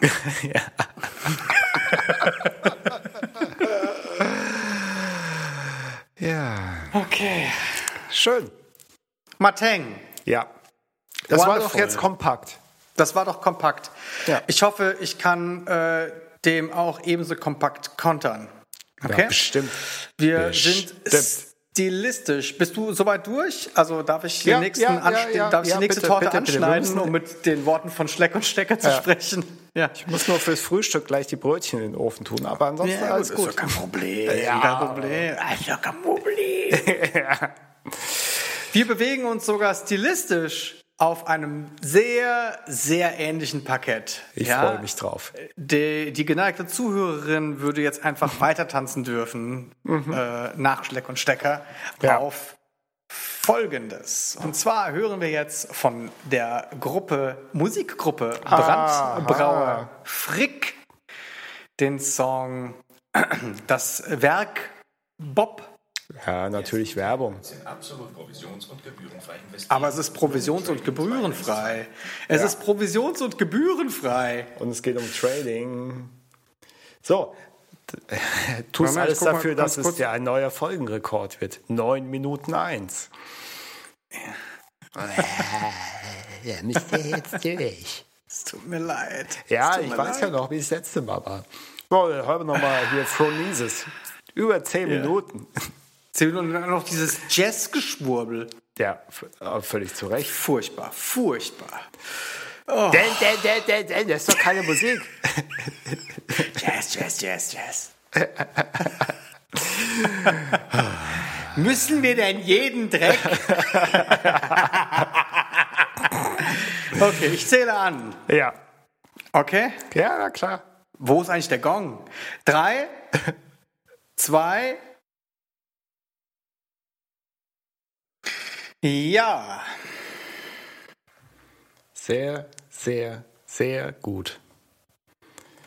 Ähm, ich muss nur hier gerade das YouTube-Video beenden. So. Ähm, ja, mindestens der äh, Brauer kommt ja, glaube ich, auch aus Wiesbaden. Dazu komme ich gleich. Ja, weil ähm, zumindest ein damaliger Bekannter von mir war mit seiner Schwester mal liiert. Und äh, von daher, ich habe ihn nie kennengelernt. Also von daher kann ich ja überhaupt nichts erzählen. Aber so gemeinsame Bekannte von uns, die sind ja da auch ein bisschen näher noch an den dran. Ich das Video äh, kannte ich, das habe ich auch schon ein paar Mal gesehen. Das ist hervorragend. Das ist merkt man nicht, dass es zehn Minuten lang ist, weil er halt einfach, das passt, das ist stimmig, das ist cool. Und ähm, die, die, also was, ich habe die halt nie so richtig äh, äh, ähm, intensiv verfolgt, aber alles, was ich immer gehört habe, hat mir gefallen, sehr gut gefallen sogar. Die haben, glaube ich, auch ein DJ Kicks Album rausgebracht und ähm, ich, ich meine, die sind zur, zur Zeit oder immer noch sesshaft in Berlin. Wie viele es tun, weil es billiger ist. Ja, geh doch nach Berlin, ja. wo all deine Freunde sind. Ja, genau. Dann äh, gehe ich durch Friedrichshain und mache interessante Fotos von Street Art. Ja, so wie es ja, ja jetzt heißt, ne? laut Dende. Ne? Dende hat ja gesagt, früher hieß es mal Graffiti und gehörte Hip-Hop. Heute heißt es hm. Street Art und es gehört allen. Aber es gehört ja. gar nicht allen. Es gehört immer nach uns. Das gehört vor allem jetzt den Banken. Oh ja. Die, können, die können das einkaufen und sich in die Empfangshalle hängen. Oh ja, auf jeden Fall. Oh ja, Street um, Art in der Empfangshalle. Oh, mhm. ey, da können wir einen ganzen Podcast drüber machen. Alter Vater. oh. ja, da sehr gut. wir Delle ähm, für ein. Dann äh, würde ich sagen, du darfst mal starten. Aber soll ich denn noch, was soll ich dem jetzt, was soll ich denn noch irgendwie, was soll ich noch sagen dazu? Wir halten es, du wolltest es kompakt, du kriegst es kompakt. Ja, gerne. Pass auf. Ähm, der Punkt ist der, Brandbrauer Frick, ähm, ich habe dieses Video gesehen und ich war wie vom Donner gerührt. Denn ich habe das, was ich in diesem Video gesehen habe, niemals aus Deutschland erwartet. Mhm. Die Idee, dass man ähm, elektronische Musik oder den Typus elektronische Musik mit, ähm, mit ähm, analogen beziehungsweise ganz konkret klassischen Instrumenten nachbaut. Ähm, die Idee ist ja jetzt nicht wirklich neu, aber in der Form, das ist einfach, also ich finde, das Ding ist einfach ein unfassbares Brett. Ja. Und ähm, Jetzt komme ich noch mal ein bisschen zu den Hintergründen. Du hast ja schon irgendwie von Wiesbaden gesprochen. Mhm. Wie jetzt der eine oder andere, der uns nicht kennt, wissen könnte, wir sind ja Wiesbadener. Ja. Äh, hinzu muss man vielleicht noch sagen, ich habe ja mein Abitur auf der Martin-Niemöller-Schule gemacht. Gott sei ihrer Seele gnädig. Oh ja. Und äh, du, mein lieber Martin, hast ja aus welchen Gründen auch immer dein Abitur auf der Leibniz? Nein. Gutenberg? Nein. OGW? Nein. Na, da bleibt falsch. ja nur noch eine. Ach nein, ist das so? Ja. Du hast es auf der Diltai gemacht. Richtig. Ja, natürlich. Und warum hast du es weder auf dem OGW noch auf der Gutenberg gemacht? Weil die einen altsprachlichen Zweig haben. Das ist der Grund. Ernsthaft. Ja. Pass auf, ich sag dir, warum ich nicht auf der Gutenberg-Schule war. Auf der Gutenberg-Schule waren nur Idioten. Puh, als ob ich das als Zehnjähriger hätte wissen können. Okay. In ist der Grundschule, so, was auf dem Gymnasium für Menschen leben. Wie auch immer, ich jedenfalls hatte ja die Wahl. Ich bin ja erst zur 11. Klasse ins Oberstufengymnasium Martin Niemöller gewechselt. Deswegen, ich kenne ja dich aus dem Gymnasium. DJ Kotze. So, pass auf, pass auf. Daniel ja. Brandt und Jan Brauer ja, mhm. von Brandbrauer Frick kommen mhm. beide aus der Gutenberg-Schule und waren da in der Schulband. Und zwar in der Schulband G-Flat. Das weiß ich aus Facebook. Da ah, ist okay. nämlich der, ich glaube, der, der, der, nicht der Schlag, irgendein anderer Musiker war irgendwie auch auf Facebook und hat es kommentiert. Mhm, so. Mhm, mhm. das heißt, Daniel Brandt und Jan Brauer. Äh, Daniel Brandt kommt mir übrigens auch echt bekannt. Das, das, Verrückte ist ja, ich kannte damals in Wiesbaden, kann man wirklich sagen, eine Menge Menschen. Ja. Und vor allen Dingen Musiker, die gehen ja nicht spurlos an einem vorbei. Also ich hatte ja das Glück irgendwie, dass gerade auch bei mir irgendwie auch von meiner Schule ähm, ein Haufen Menschen auch sich entschieden haben, dann Musik als ähm, ähm, beruflich einfach weiterzumachen.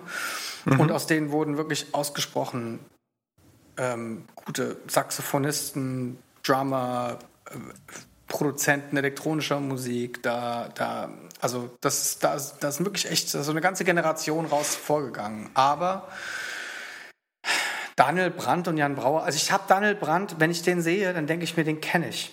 Ich kenne den auf jeden Fall. Der hing irgendwie auch irgendwie im Schlachthof rum, aber es war halt einfach Gutenberg-Schüler. Aber wie auch immer, so. Daniel Brandt und Jan Brauer haben sich, äh, die, wie gesagt, die haben halt in der Schulband gespielt. Die waren offensichtlich beide da auch schon ausgesprochen talentiert. Und die sind dann nach Berlin gegangen, wie du schon richtig gesagt hast, und haben da dann Paul Frick kennengelernt, der aus Berlin kommt. Und ähm, ich habe mal ein bisschen geguckt, irgendwie, was die machen. Also ich habe nicht so viel gefunden, muss ich sagen. Also ich habe gesehen, dass Jan Brauer, der hat mit der Deutschen Oper Berlin und mit dem Berliner Ensemble ähm, hat er zusammengearbeitet. Und dann habe ich äh, witzigerweise was gefunden, was auch noch relativ aktuell war, und zwar Romulus der Große als äh, wurde im Staatstheater Wiesbaden aufgeführt und da steht Musik von Jan Brauer. Mhm. Ich gehe mal davon aus, dass es auch er. Also er ist auf jeden Fall irgendwie viel in der Theater äh, Musik unterwegs, was ein sehr spannendes Feld ist und ähm, wo er bestimmt auch ganz gut aufgehoben ist. Aber mit Brandbrauer Frick sind sie halt einfach damals hart durch die Decke gegangen. Die hatten ja Gaststars wie, wer war dabei? Gudrun Gut, Jamie Liddell. Ähm, mhm. Und die waren vor allen Dingen wirklich damit international erfolgreich. Und ähm, was sie jetzt als letztes gemacht haben, das war im Mai 2019 und dafür möchte ich jetzt einfach kurz ähm, Werbung machen. Unbedingt, ja. Ah, ja, genau. Ach ja, genau. Auch vor, nicht. Genau. Vorher nochmal, genau. Äh, Daniel Brandt, genau. Ich habe ja gesagt, ich habe so ein bisschen recherchiert. Also Jan Brauer, wie gesagt, macht halt relativ viel Theaterarbeit.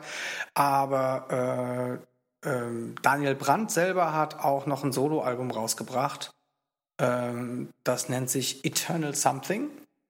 Mhm. Und ähm, das sind Dance-Tracks, aber er selbst sagt, beziehungsweise der Deutschlandfunk sagt, das ist eher Krautrock, Krautrock als Clubmusik. Und ähm, okay. es ist auf jeden Fall ein echt, also das ein hörenswertes Album. Eternal Something mhm. von Daniel Brandt lege ich euch ans Herz. Ich werde es auch nochmal in die Links stellen.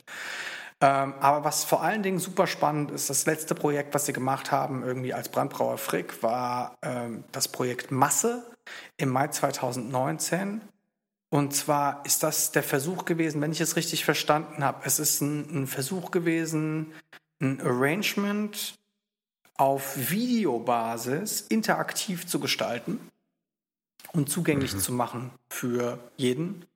Dazu braucht man einen Chrome-Browser, und dann geht man auf masse.video und mhm. äh, dann findet man dort den Track Masse mit verschiedenen Gastmusikern und Musikerinnen, auch eine ausgesprochen talentierte Cellistin, glaube ich, ist dabei. Und ähm, ja, guckt auf jeden Fall rein. Und dann kann man im Endeffekt Spuren an- und ausschalten und so das Arrangement des Tracks bestimmen, wenn ich es jetzt ja. so auf die Schnelle richtig verstanden habe. Aber es ist auf jeden Fall eine spannende, äh, ein spannendes Projekt.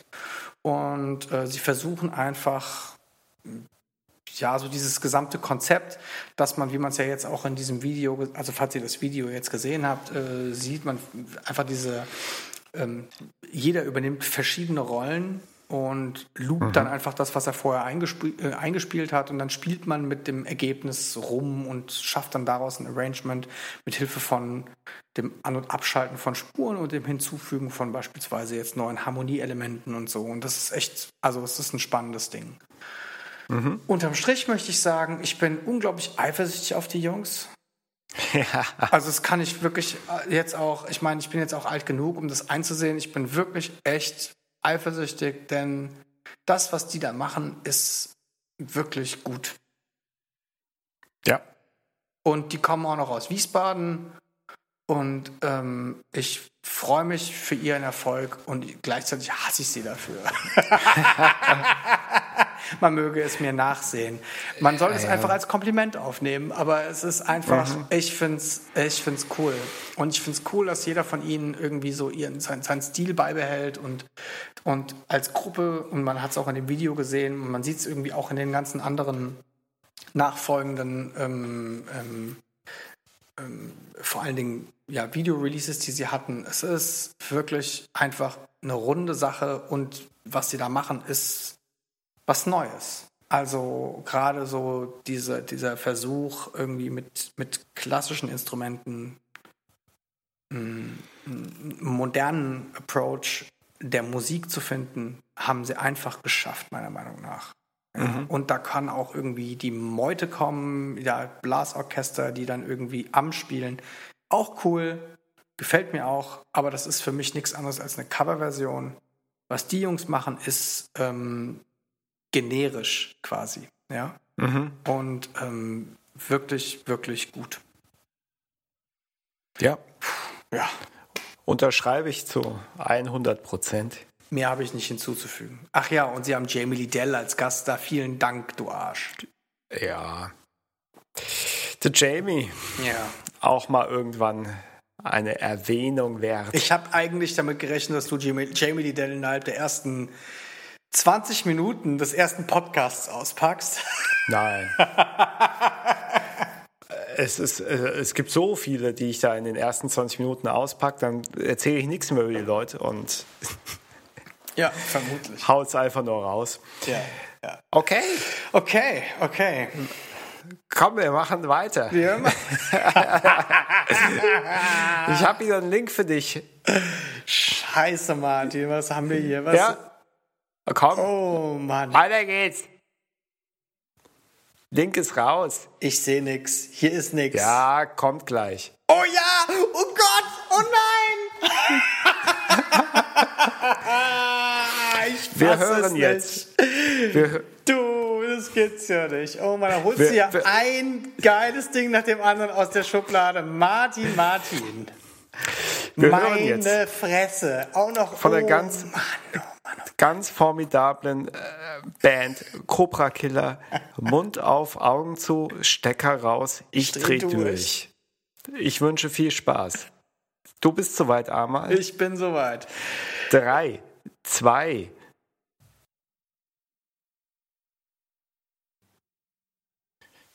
So. Guten Abend. Schönen guten Abend.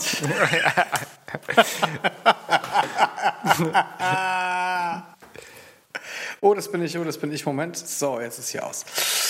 Ah, Martin. Ja, ich hätte, bitte. Martin, ich hätte den Song, ich hätte den Song fast vergessen. Mhm. Das ist sowas wie, wie so ein, ja, das ist sowas wie so ein Song, Mhm. den man irgendwie nach langem mal wieder hört und denkt, ach, wie krass, stimmt, ja, geil, stimmt. Oh, Mhm. war ja, stimmt. Aber irgendwie hat es ja auch seinen Grund, dass man es vergisst. Es liegt vielleicht am Rotwein. Liegt vielleicht am Rotwein, ganz genau. Also Cobra Killer, was soll ich zu Cobra Killer sagen? Ich meine, du hast ja bestimmt irgendwie dir die eine oder andere Notiz gemacht. Alles, was ich jetzt von Cobra Killer so aus dem Stand weiß, ist Cobra Killer, Digital Hardcore Recordings. Jawohl. Ich glaube sogar co-produziert von Alec Empire, wenn mich nicht alles täuscht. Kann das sein? Also co-produziert kann ich nicht äh, äh, bestätigen, aber auch nicht äh, verneinen. Aber ähm, zumindest das erste Album ist auf Digital Hardcore Recordings äh, rausgekommen. Ganz genau. Die genau. haben sehr oft dann das Label gewechselt danach. Ach ja, ist das so? Ja, ja, die haben äh, quasi jedes Album auf einem anderen Label rausgebracht. Ach, das wusste ich gar nicht, siehst du mal. Okay, also, ähm, aber dann bleibe ich noch mal bei meinen persönlichen. Also, der Song ist ein Brett. da ist wieder das Wort Brett. Entschuldigung, aber das Song ist einfach ein Ja. verdammtes der Song Klar. ist geil. Was ich einfach am geilsten finde, ist der, der also ist diese Energie der, und der Text ist so Mhm. irre einfach nur. Ja.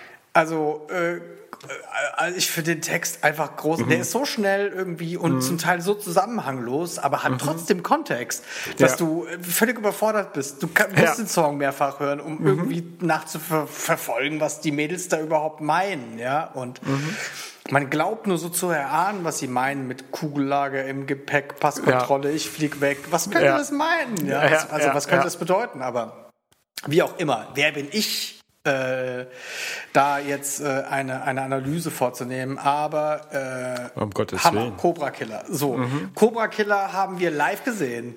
Richtig. Ja, das ist einer der Gründe. Rotwein. Ja, genau, genau, genau. genau. Und, und äh, ich habe mich total darauf gefreut, Cobra Killer live zu sehen. Vor allen Dingen wegen Mund auf Augen zu, denn das Ja. lief halt einfach auf heavy fucking Rotation bei mir zu Ja. Hause. Ja.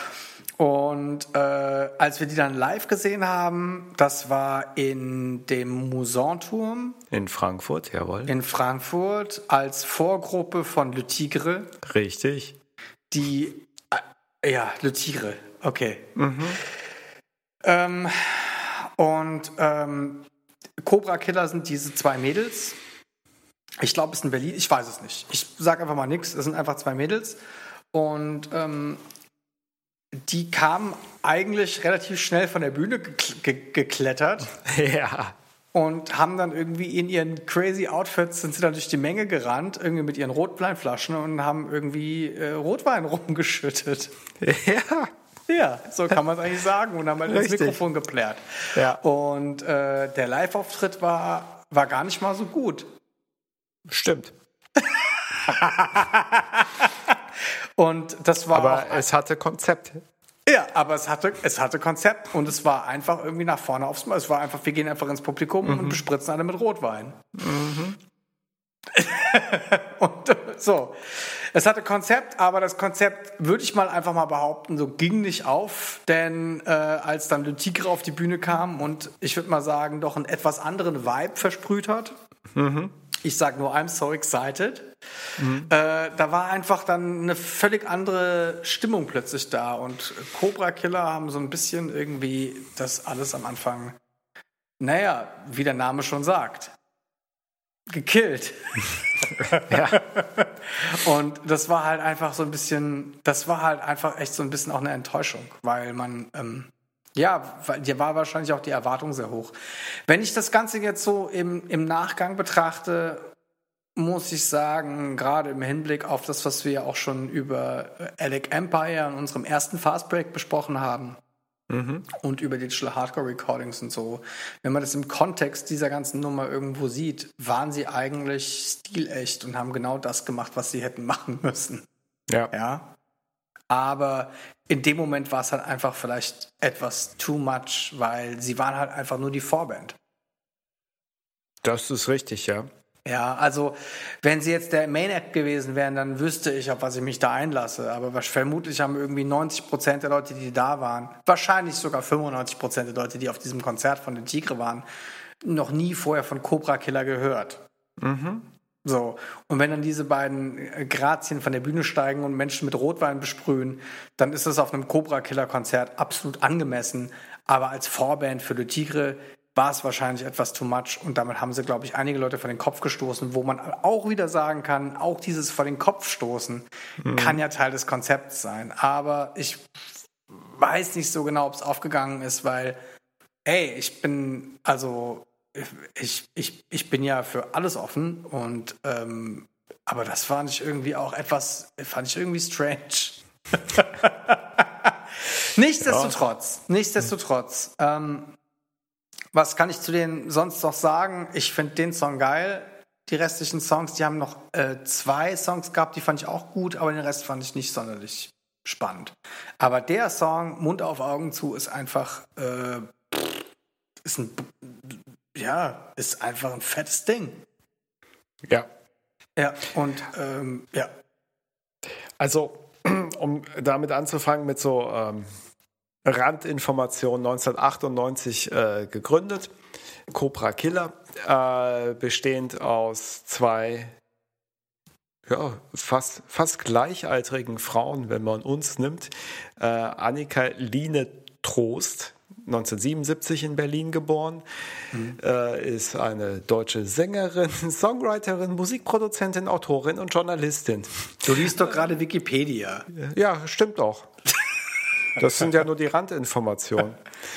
Gut. Hier wir sind ja dann immer so schön blau gehighlightet Dinge, die ich aber tatsächlich interessant finde, weil sie schreibt unter anderem für äh, die BZ und auch die Bild am Sonntag und versteht sich selber als sexpositive Feministin.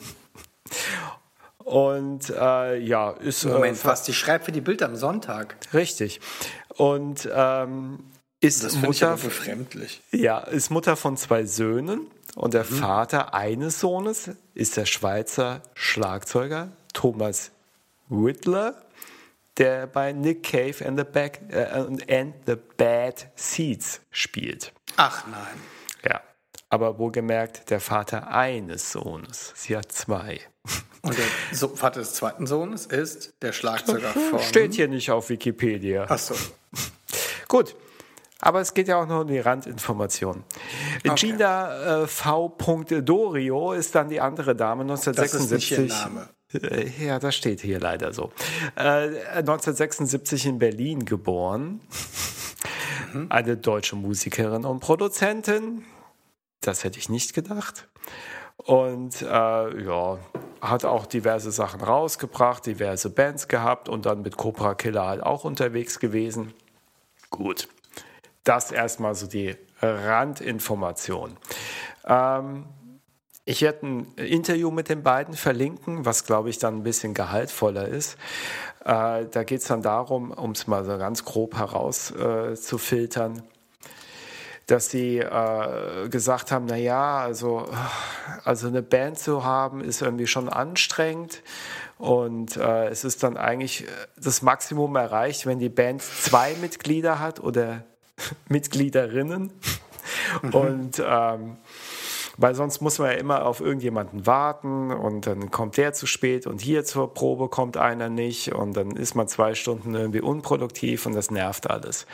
Und deswegen haben sie halt auf ihrer Bühne auch dann am liebsten noch Sampler, um halt die Musik abzufahren und sind dann zu zweit auf der Bühne und dann dieses Konzept mit dem Rotwein und da ins Publikum zu gehen und alle voll zu schütten, das machen die halt bei jedem Konzert dann wohl.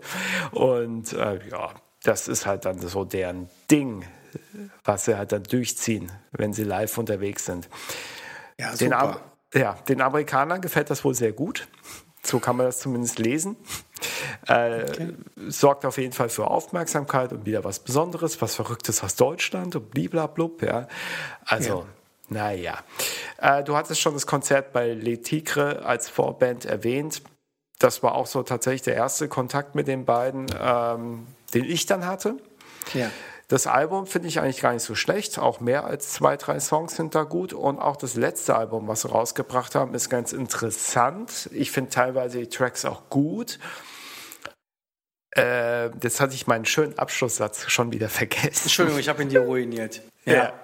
Genau, genau. Man sollte sich ja. aber auch Gedanken machen, wenn man sein erstes, seinen ersten Release bei Digital Hardcore Recordings macht und seinen zweiten nicht.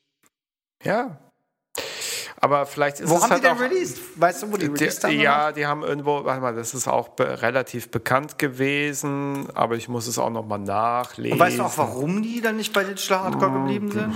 Ich glaube, die haben einfach gedacht, oh, machen wir was Neues. Äh, ich lese halt nochmal von Wikipedia vor. Das Duo absolvierte zahlreiche Auftritte und Tournee, unter anderem gemeinsam mit Peaches und Sonic Youth. Ex-Malaria ja, Ex Gudrun Gut zählte ja, schon früh zu den wir. Fans der umtriebigen Frauen und nahm sie deswegen 2002 bei ihrem Label Monica Enterprises Ach, unter Vertrag. Die waren bei Monica? Ja. Okay, okay, aber es macht auch Sinn. Dann, mhm. klar. Genau. Aber trotzdem schade für Digital Hardcore Recordings, weil ja. da war Potenzial. Ja, ähm, ich finde das ja auch alles, äh, also ich finde es ja gut, wenn Leute sich so, so hin und her entwickeln und irgendwie nicht stehen bleiben. Es gibt mhm. genug Künstler, die irgendwie so stehen bleiben und zum 800. Mal das gleiche Album aufnehmen. Und ähm, ich habe nämlich auch das letzte Album von Cobra Killer, ist jetzt auch schon wieder ein paar Jährchen alt, äh, mir angehört. Und das war auch gar nicht schlecht. Das kann okay. man einfach äh, auch wirklich hören. Und ähm, nichtsdestotrotz hast du recht mit deiner Einschätzung beim Le Tigre-Konzert. Ähm, ich glaube auch gar nicht, dass es darum geht, sie sind doch nur die Vorband, die können doch nicht so was abziehen, als ob sie die Hauptband wären. Ähm, es wirkte schnell eindimensional. Mhm. Weil das war halt so, so, so ein, wenn man es jetzt böse formulieren will, so ein Show-Effekt. Mhm. Und der ist halt dann einfach auch mal rum. Und dann spielt man ja trotzdem als Vorband vielleicht eine halbe Stunde oder so. Oder eine mhm. Dreiviertelstunde maximal, ja. Aber wahrscheinlich eher Richtung 30 Minuten oder kürzer. Ja. Und da, selbst dafür war es halt einfach zu wenig in dem Moment. Und, ähm, dann kommen halt die Tigre auf die Bühne und die sind natürlich Hauptakt, aber die ziehen halt was ganz anderes ab. Was halt ähm, noch mehr fesselt. Ja. Und äh, ja, gut. Und man muss es ja immer im Kontext sehen. Also, mhm. das ist halt irgendwie das, was ich meine. Was ist die Erwartungshaltung bezüglich einer Vorband? Das ist ein wichtiges Thema. Was ist ich glaube, die, glaub, die zwei Bands verstehen sich halt gerade von ihrer gesellschaftlichen und politischen Sicht der Dinge. Das meine ich doch, ja, na klar, logisch. Aber deswegen sind die halt zusammen unterwegs. Ja, ja, das ist ja auch völlig in Ordnung. Aber, mhm. aber der, der Punkt ist doch, was denkt sich der zu, was, was denkt sich der, der, der, der Konzertbesucher? Der ja. Konzertbesucher möchte, ist ja auf dem Konzert meistens wegen des Main Acts. Richtig. Okay? Ich war mhm. auch schon auf zwei Konzerten nur wegen der Vorband. Ja. Aber äh, normalerweise ist man ja wegen des Main Acts da und dann mhm. kennt man sogar im besten Fall irgendwie den, den, die Vorband gar nicht. Und das ist dann so voll mhm. die Erfüllung, wie beispielsweise Ebo Man auf dem Prodigy Konzert. Oh Gott, Ebo Man macht auch, also mhm. unfassbar. XL Records. Ich habe die bei, bei Prodigy zweimal gesehen.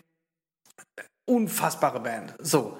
Ja. Aber die haben sich auf die Bühne gestellt und haben halt einfach eine Bühnenshow abgerissen und die haben eigentlich das gemacht, was ich erwarten würde, was ich sehe, wenn ich auf ein äh, Prodigy-Konzert gehe. Aber mhm. wenn ich auf ein Le Tigre-Konzert gehe, dann erwarte ich nicht, dass ich irgendwie persönlich mit Rotwein überkippt werde.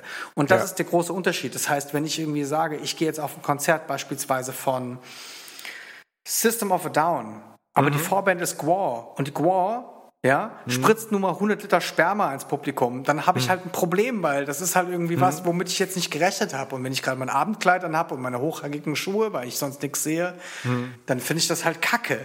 Ja, weil ich mhm. erwarte halt dann einfach System of a Down auf der Bühne, ja. Und mhm. ähm, äh, also bei Slipknot wäre es okay. Ja, also weißt du, was ich meine? So, ja. aber es ist einfach irgendwie, man, aber das, da machen wir jetzt, vielleicht geht es jetzt auch irgendwie zu weit. Aber ja. ähm, ich, ich fand es einfach unangemessen. Also ich finde es halt, also ich wäre da, selber bin ich da gar nicht so überkritisch, aber ähm, ich finde es eher aus der Sicht von wegen, dass es halt schnell verpufft als Effekt.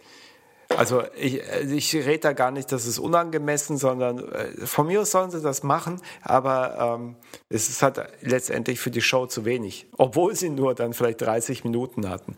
Und ähm, dann ist es halt auch auf der Bühne, ist die, die Bühne auch zu, zu, groß und sie sind zu wenig, um das irgendwie dauerhaft über 30 Minuten ähm, zu füllen. unterhaltsam zu gestalten fürs Publikum. Ja, ja verstehe. Ja, ja. Vielleicht ist es das, ja. ja. Und, Aber trotzdem haben sie alles gegeben. Und das ja. darf man auch nicht vergessen. Ne? Und, sie haben alles und gegeben. Nichts, oh, nicht umsonst, also habe ich ja auch diesen Song ausgewählt, weil der halt einfach sau gut ist. Ja, ja. Mann. Und du hast das perfekt auch schon umschrieben, das brauche ich nicht wiederholen, dann wird es redundant. Also von daher, belass es doch dabei. Und du hast ja noch was im Petto. Oh ja. Okay. Ich habe noch was im Petto, mein lieber Martin. Mhm. Äh, das wird jetzt. Äh, okay. Pass auf.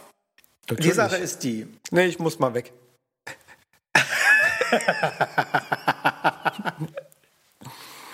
Pass auf, die Sache ist die, ja. Ähm, ich hatte hier ursprünglich vorgehabt, äh, einen anderen Song zu nehmen Wir haben ja darüber gesprochen. Ich bin ja jetzt einfach mal, ich bin auch einfach mal ganz offen und ehrlich hier an der Stelle, gell? Ist ja, Auch wichtig. Man muss ja auch mal an einer gewissen Stelle, gell? Der So. arme, ehrliche? Haut. Also so ähnliche Haut. So, und ich hatte ja was anderes. Und das hier hatte ich mir für einen späteren Zeitpunkt eigentlich fest vorgenommen. Äh, hatte ich mir nicht nur eigentlich, hatte es mir fest vorgenommen. Ich habe äh, sogar ein Buch von ihm gelesen und ich bin ein Riesenfan gewesen von ihm lange Zeit. Das heißt nicht, dass ich jetzt keiner mehr bin, aber das war so eine Phase meines Lebens. Und ähm, ich werde das jetzt einfach mal in Kurzform machen. Ich werde jetzt nicht in die Tiefe eingehen. Wir werden bestimmt mit anderen Künstlern die Möglichkeit haben, irgendwie das nochmal in Tiefe zu beleuchten. Aber er hat einfach ein, so eine gewisse Rolle in einer Zeit meines Lebens eingenommen. Und dieser Song, den er singt, und es ist kein Song, es ist ein Lied, ähm, finde ich einfach wunderschön. Und du kriegst den Link jetzt.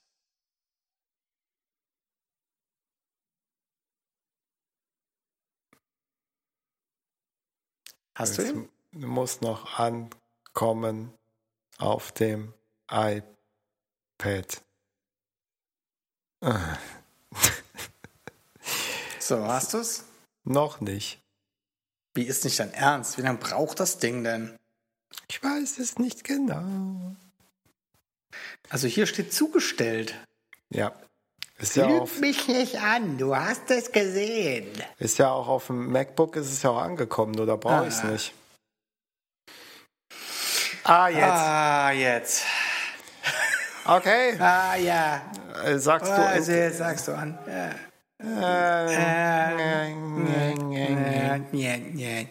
Super, ich sag an. Okay, genau so geht's los. Bist du bereit? Kommt der Werbung? Äh, nein, ich habe Ich hab den einen Rekord- voll äh, umfänglichen Premium-Account bei Spotify. Ich habe den Rekord heute in die eine Richtung geschlagen. Wir waren bei knapp 10 Minuten mit Bob. Und diesmal, glaube ich, sind wir beim Rekord des kürzesten. Ja, okay. Äh, in diesem Sinne lehne ich zurück und äh, Ich muss aber das genieße Mikro ausmachen. diese 2 Minuten 22. 3, Alles klar. 2, Ja, Äh, ja, ähm, ja, lieber äh, Martin, dann. Äh, ich darf Du hast es gehört? Hast du Ja. es gehört? Ja, hast du es hab- wirklich gehört? Ja, du hast es gar nicht gehört. Natürlich. Du hast weggehört. Nein. Entschuldigung. Wir fangen mal von vorne an. Martin, Nein. Das lassen wir alles drin. Wir bleiben authentisch. Zum genauso, Wohle, wie, zum genauso wie dein Glas anschlagen und die Auch ganzen das geht, Tischgeräusche. das geht seinen sozialistischen Gang, Martin. Ja. Also, Ähm, your turn. Da macht man natürlich jetzt wieder ein Kapitel auf, was man nicht eigentlich, sagen wir mal, in 20 Minuten runterreißen kann. Aber man äh, reduziert es vielleicht jetzt wirklich mal auf Wolf Biermann und speziell vielleicht auch auf diesen Song. Ähm, das geht seinen Sozi sozialistischen Gang. Ähm, also die- Dokumentation Köln, 13. November 1976. jawohl. So Äh, heißt es. Also Wolf Biermann habe ich mir nie in voller Gänze sein ganzes äh, Werk angehört. Das kann ich schon mal sagen. Aber ähm, zu dem Mann kann man ja so viel lesen, Dokumentation gucken, äh, andere Zeitzeugen hören, wie die sich äußern. Und das beschreibt ja so viel deutsche Geschichte dann auch wiederum. Und die erste Assoziation, die ich hatte mit Wolf Biermann, ist einfach, es ist eigentlich ein bisschen weird, weird, bisschen crazy, aber auf jeden Fall kein Brett. ähm, sind eigentlich meine Eltern. Mein, mein Vater hat sich sehr intensiv irgendwie gerade auch damit irgendwie aus äh, wahrscheinlich persönlichem Interesse äh, beschäftigt, was so die Geschichte der DDR angeht. Und meine mhm. Mutter weiß da auch Bescheid, aber die ist da nicht so wie mein Vater so in die Tiefe gegangen. Und äh, mein Vater hat mir halt dazu irgendwie viel mehr erzählt. Und ähm, vielleicht liegt es daran auch, dass er halt ganz nah an der Grenze zur DDR groß geworden ist. Der, er kommt ja aus äh, Oberfranken und ähm, du konntest quasi von seinem äh, Elternhaus einen Stein nehmen und den werfen. Und wenn du den so 200 Meter werfen könntest, dann hättest du den damals in die DDR geworfen. Zumindest an den Zaun, an den Grenzzaun. Echt krass, ja. okay. Also ganz nah hat er an der Grenze gewohnt. Und vielleicht liegt es daran, dass er halt da irgendwie immer auch als äh, Kind oder Jugendlicher sich damit äh, mehr beschäftigt hat als meine Mutter und ähm, mir auch viel mehr erzählen konnte über so, auch so, so ein Lebensgefühl oder ähm, weil sie einfach selber in der Familie Verwandtschaft haben, die einfach drüben, wie man ja so schön gesagt hat oder auch unschön gesagt hat, die einfach drüben gelebt hat und die sich gegenseitig dann Pakete geschickt haben oder vor allem natürlich die Eltern von meinem Vater irgendwie Pakete geschickt haben und ähm, ja, also äh, ich glaube, da äh, habe ich doch viel mehr äh, äh, von meinem Vater aus äh, erfahren über die Zeit, die ich ja wirklich bewusst nicht wirklich mitgenommen habe. Äh, das Einzige ist dann nur kurz vor dem Mauerfall, dass halt bei uns in der Grundschule äh, Leute, oder Leute, Kinder halt einfach in die Klasse kamen, die irgendwie über andere Nachbarstaaten äh, geflohen sind aus der DDR und dann eben zu uns kamen nach Westdeutschland und dann in die Grundschule bei uns gegangen sind. Mhm. Und das ist halt für mich Wolf Biermann dann auch immer, dass es immer ein, äh, ein Teil deutscher Geschichte ist. Und ich glaube, das ist auch ganz logisch. Nichtsdestotrotz, wie ich anfangs auch schon gesagt habe, ich habe mich weniger mit seiner Musik beschäftigt, obwohl natürlich ähm, ich komplett verstehe, äh, was er halt äh, äh, verarbeitet in seinen Texten, in seiner Musik. Und ähm, deswegen ist das immer für mich viel mehr als einfach äh, Musik zu zeigen oder zu hören, die einfach, also auf äh, wahrscheinlich auch in keinster Weise irgendwie äh, äh, leicht unterhalten soll, sondern die halt einfach eine politische Aussage hat und ähm, die halt einfach auch ganz offensichtlich ist. Das vielleicht für mhm. mich als erstmal einleitende Ausführung zu Wolf Biermann. Also für mich, also äh, äh ist es ist ein ureigenes deutsches Thema. Also es, wirkt, äh, es bewirkt bei mir. Da habe ich ja nicht völlig daneben gegriffen. Nö, um, Gott, um, um, Gottes Willen, das ist aus dem äh, tiefsten äh, äh, Ur. Ich meinte das nicht ernst. Natürlich, ja. wenn du sagst, es ist ureigen, dann ja. also genau. Ich dachte, es passt einfach hier rein. Ich hätte ja, gerne, natürlich. Also ich habe, ich ich ich ich fange mal so an. Ich habe von Wolf Biermann ähm, ich habe ein Buch gelesen über ihn, das ist jetzt schon einige Zeit her und ich hätte sehr gerne auch etwas mehr ähm, die Zeit gehabt, mich wieder da reinzufinden. Mhm. Aber ich werde das Ganze jetzt ein bisschen knapper halten. Mhm. Ich habe diesen Song ausgewählt. Das ist ein Song von vielen. eigentlich, das ist ein, es geht ja dann auch danach weiter mit, mit gesprochenem Wort, wo er darüber erzählt, ist eigentlich äh, da das Instrument, mit dem er diesen Song spielt, eigentlich überhaupt gar nicht wirklich passt. Und ähm, es ist, also es ist im Endeffekt so ein Event. Mhm. Das, was da passiert, ist, äh, der, am 13. November 1976 in der Kölner Sporthalle macht Wolf Biermann, das ist im Endeffekt das erste Konzert in der BRD, was er ähm, was er durchführt und das wird, ähm, wurde übertragen vom WDR damals und hat halt einen Haufen zum Teil auch sehr DDR-kritischer Lieder. Mhm. Zu Wolf Fiemann selbst möchte ich jetzt überhaupt gar nicht ausholen. Also ich werde so ein paar Eckdaten nennen. Wolf Biermann ist ähm, im Endeffekt kommt er aus Hamburg. Seine Eltern auch. Sein Vater, ähm, Dagobert Biermann, hat damals äh, als, äh, als Kommunist und als Jude im Widerstand gegen die Nazis gekämpft und hat äh, Kriegsmaterial sabotiert. Ich glaube, es ging um U-Boote oder Schiffe oder ich weiß es nicht mehr genau.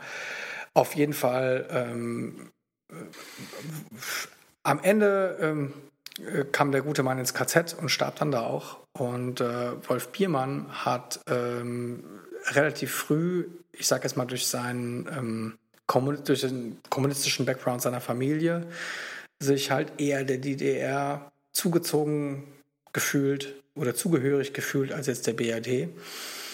Und äh, er hat damals schon als 14-Jähriger irgendwie als Sprecher von 800 westdeutschen Pionieren am ersten Deutschlandtreffen der Jugend in Ostberlin teilgenommen und hat halt dort ähm, die Treue zur DDR, äh, das Gelöbnis der Treue zur DDR geschworen und ähm, das war zu einer Deutschlands. Also es war, ähm, er war damals schon eigentlich ein großer Freund ähm, der, der, der DDR und der Idee des Kommunismus. Kann man jetzt vielleicht so oder so sehen. Also mhm. er war jetzt damals natürlich noch ein Kind, äh, aber er hat, äh, ist übergesiedelt. Als 16-Jähriger, äh, kurz vor dem 17. Juni, ist er in die DDR rübergesiedelt und ähm, hat dort als Künstler, als Musiker gearbeitet, hat Gedichte geschrieben und hat vor allen Dingen im Berliner Arbeitertheater angefangen, äh, Inszenierungen äh, zu machen, die auch den, den Mauerbau kritisch beleuchtet haben. Mhm. Das hat dem SED-Regime nicht gefallen. Die haben ihn auch nicht in die Partei aufgenommen, also das fanden die nicht gut. Und ähm, von dem Zeitpunkt aus war Biermann eigentlich immer so ein Stachel im Fleisch, obwohl er eigentlich im Herzen, äh, ich würde mal sagen, irgendwie er hatte ja kommunistische Wurzeln, also von seinem Vater her. Mhm. Und er fand, also er liebte die DDR, die DDR. Also er liebte ja auch im Endeffekt das, das Land, in dem er groß geworden ist. Ich glaube, wir hatten ja auch mal darüber gesprochen, dass so ein bisschen, dass man so ein bisschen ja oftmals den Zwietracht hat zwischen wo man herkommt und was ist falsch, was ist richtig. Ja. Ne? ja.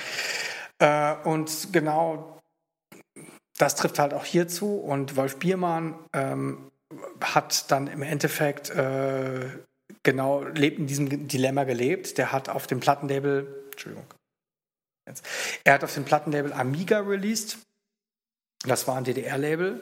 Und ähm, was er halt gemacht hat, war, er hat halt seine erste Langspielplatte bei sich selbst zu Hause aufgenommen. Und zwar hatte er ähm, weil es halt einfach keine professionellen Tonstudios gab, wo er hingehen konnte, hat er sich halt ein Tonbandgerät rübergeschmuggelt und hat dann bei sich zu Hause in der Chausseestraße 131 sein erstes Album Chausseestraße 131 aufgenommen. Mhm. Und ähm, das war, äh, also das ist auch ein, das sollte man sich, wenn man die Gelegenheit hat, auch auf jeden Fall mal anschauen. Da hört man auch die Straßenbahn noch im Hintergrund rumfahren und andere Geräusche, die er einfach aufgenommen hat, weil das ähm, das Sennheiser Mikro, was er hatte, hatte halt eine Kugelcharakteristik. Ja. Der sich so ein bisschen ja. damit auskennt, weiß, ein Kugelcharakteristik-Mikrofon nimmt von allen Seiten gleichermaßen den Sound auf und äh, ist halt nicht zielgerichtet und das natürlich für, ich sag mal, für die Aufnahme von Musik als einziges Mikrofon relativ beschissen. Ja. Mhm.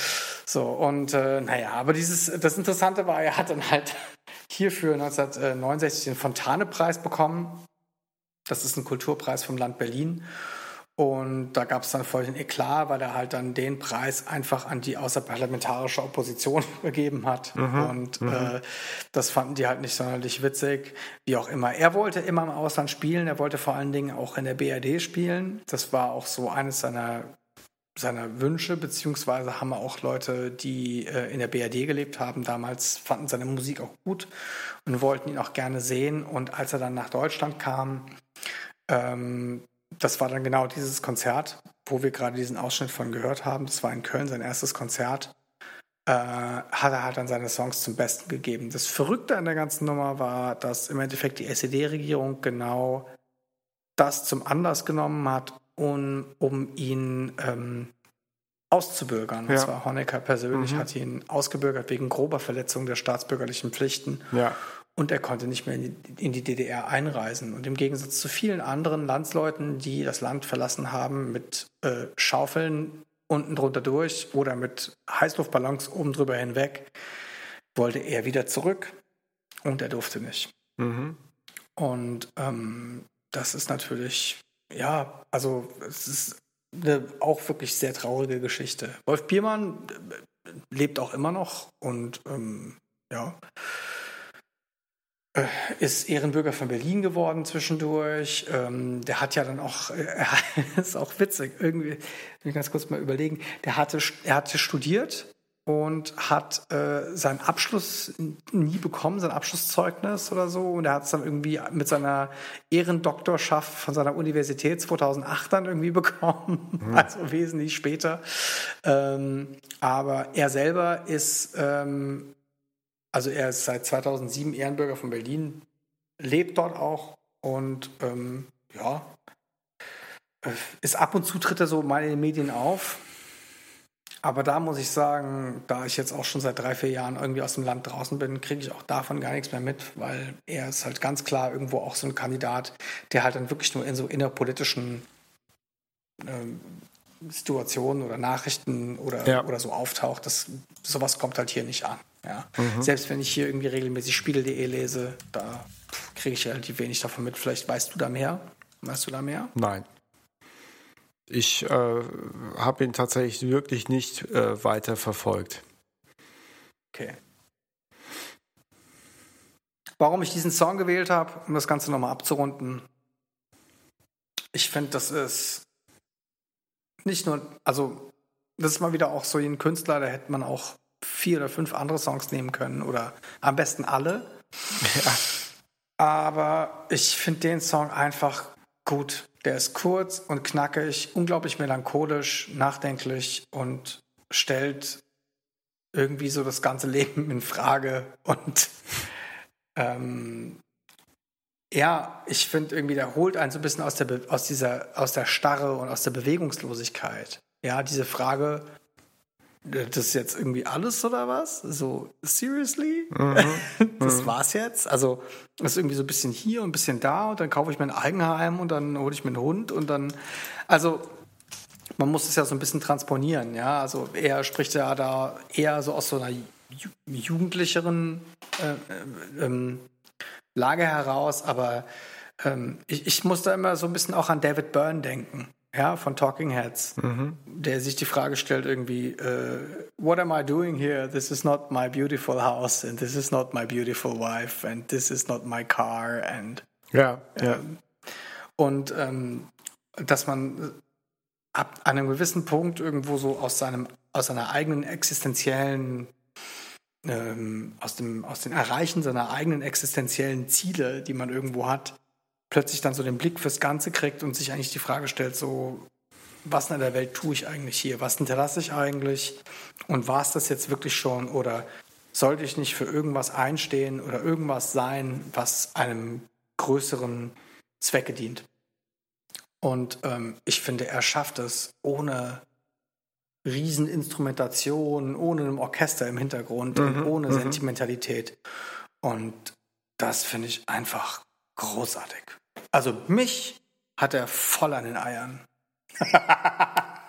ja, klar. Also ich meine, ähm, ich hatte es ja eben schon gesagt, das ist halt auch äh, so ein Kernstück natürlich seiner Biografie, aber halt auch äh, eines ganzen Volkes. Also ja. mit all den, es ist halt auch wiederum wie mit allen Dingen, es ist halt nicht schwarz-weiß. Ne?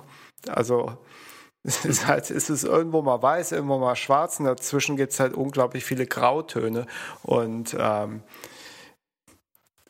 diese ganze äh, Situation und wie die Auswirkungen bis heute ins Jahr 2020 und wahrscheinlich noch die nächsten Jahrzehnte, ähm, die sind halt da. Und er ist mit seiner Biografie, die er dann halt auch in äh, musikalische Werke oder Gedichte fasst, ähm, Zeitzeuge, ein, ein, Zeuge auch mit seinem eigenen Leben und seiner Entwicklung und seiner, also mit dieser Besonderheit, dass er halt auch aus dem Land rausgeschmissen wird, aber eigentlich ja dahin will, ja. Also er ist ja, er sagt ja nicht, äh, also ganz im Gegenteil, dass er da weg will, ja.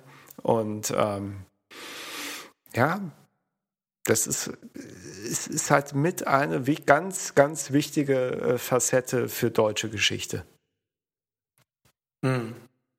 Ja, absolut. Und ich meine, also als er damals halt irgendwie dann auch äh, der Ehrenbürger von Berlin wurde, er ist halt irgendwie auch kein großer Freund der PDS, mhm. ja. Und hat natürlich dann irgendwo auch die, beispielsweise die SPD irgendwie hart angegangen, dass die halt mit der, mit der PDS auch koaliert und meinte irgendwie, wie könnt ihr das noch machen irgendwie, mhm. die Apparatschicks, wie er sie nannte. Mhm. Äh, wie könnt ihr euch mit denen irgendwie verbünden und da sind wir wieder dabei, ne? Da, wo wir vorhin bei den Prinzen waren. Ja. also Leute, die irgendwie einfach für Dinge einfach stehen, die Klappe aufmachen und einfach sagen, ey, mhm. Hier geht es nicht um mich, mhm. hier geht es nicht irgendwie um meinen Ruf oder um, mhm. dass ich mir jetzt irgendwas verbaue oder sonst irgendwas, sondern hier geht es einfach darum, was ist das Beste, was es zu tun gilt. Ja, vor allem, was ist ja. auch mal das moralisch Richtige. Ja, genau, mhm. genau. Was ist das moralisch Richtige?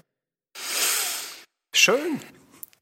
Auf, Prima. Auf eine, also auf eine besondere Art schön, dass wir ja, heute dann Fall, wahrscheinlich ne? so schließen werden. Gut, mhm. prima. Martin. Yes, Wie viel ja. haben wir jetzt hier? Bei dir ist es schon 2.47 Uhr, richtig? Ja, das ist korrekt. 48. Genau, genau das ist ja hier äh, Space Time. Bei mir ist Originalzeit ist ja 1.48 Uhr. Ja. Sehr gut. Schön. Also dadurch, dass wir heute viele, also technisch gesehen viele Einzelteile aufgenommen haben, kenne ich ja. nicht die Gesamtlänge. Okay. Ich weiß nur, dass ich jetzt äh, nur von mir sechs äh, Dateien vorliegen habe. Ja, und hier kriegst du noch eine, die ist jetzt nochmal ja, wird jetzt wahrscheinlich 20 Minuten auch nochmal. Ja, genau.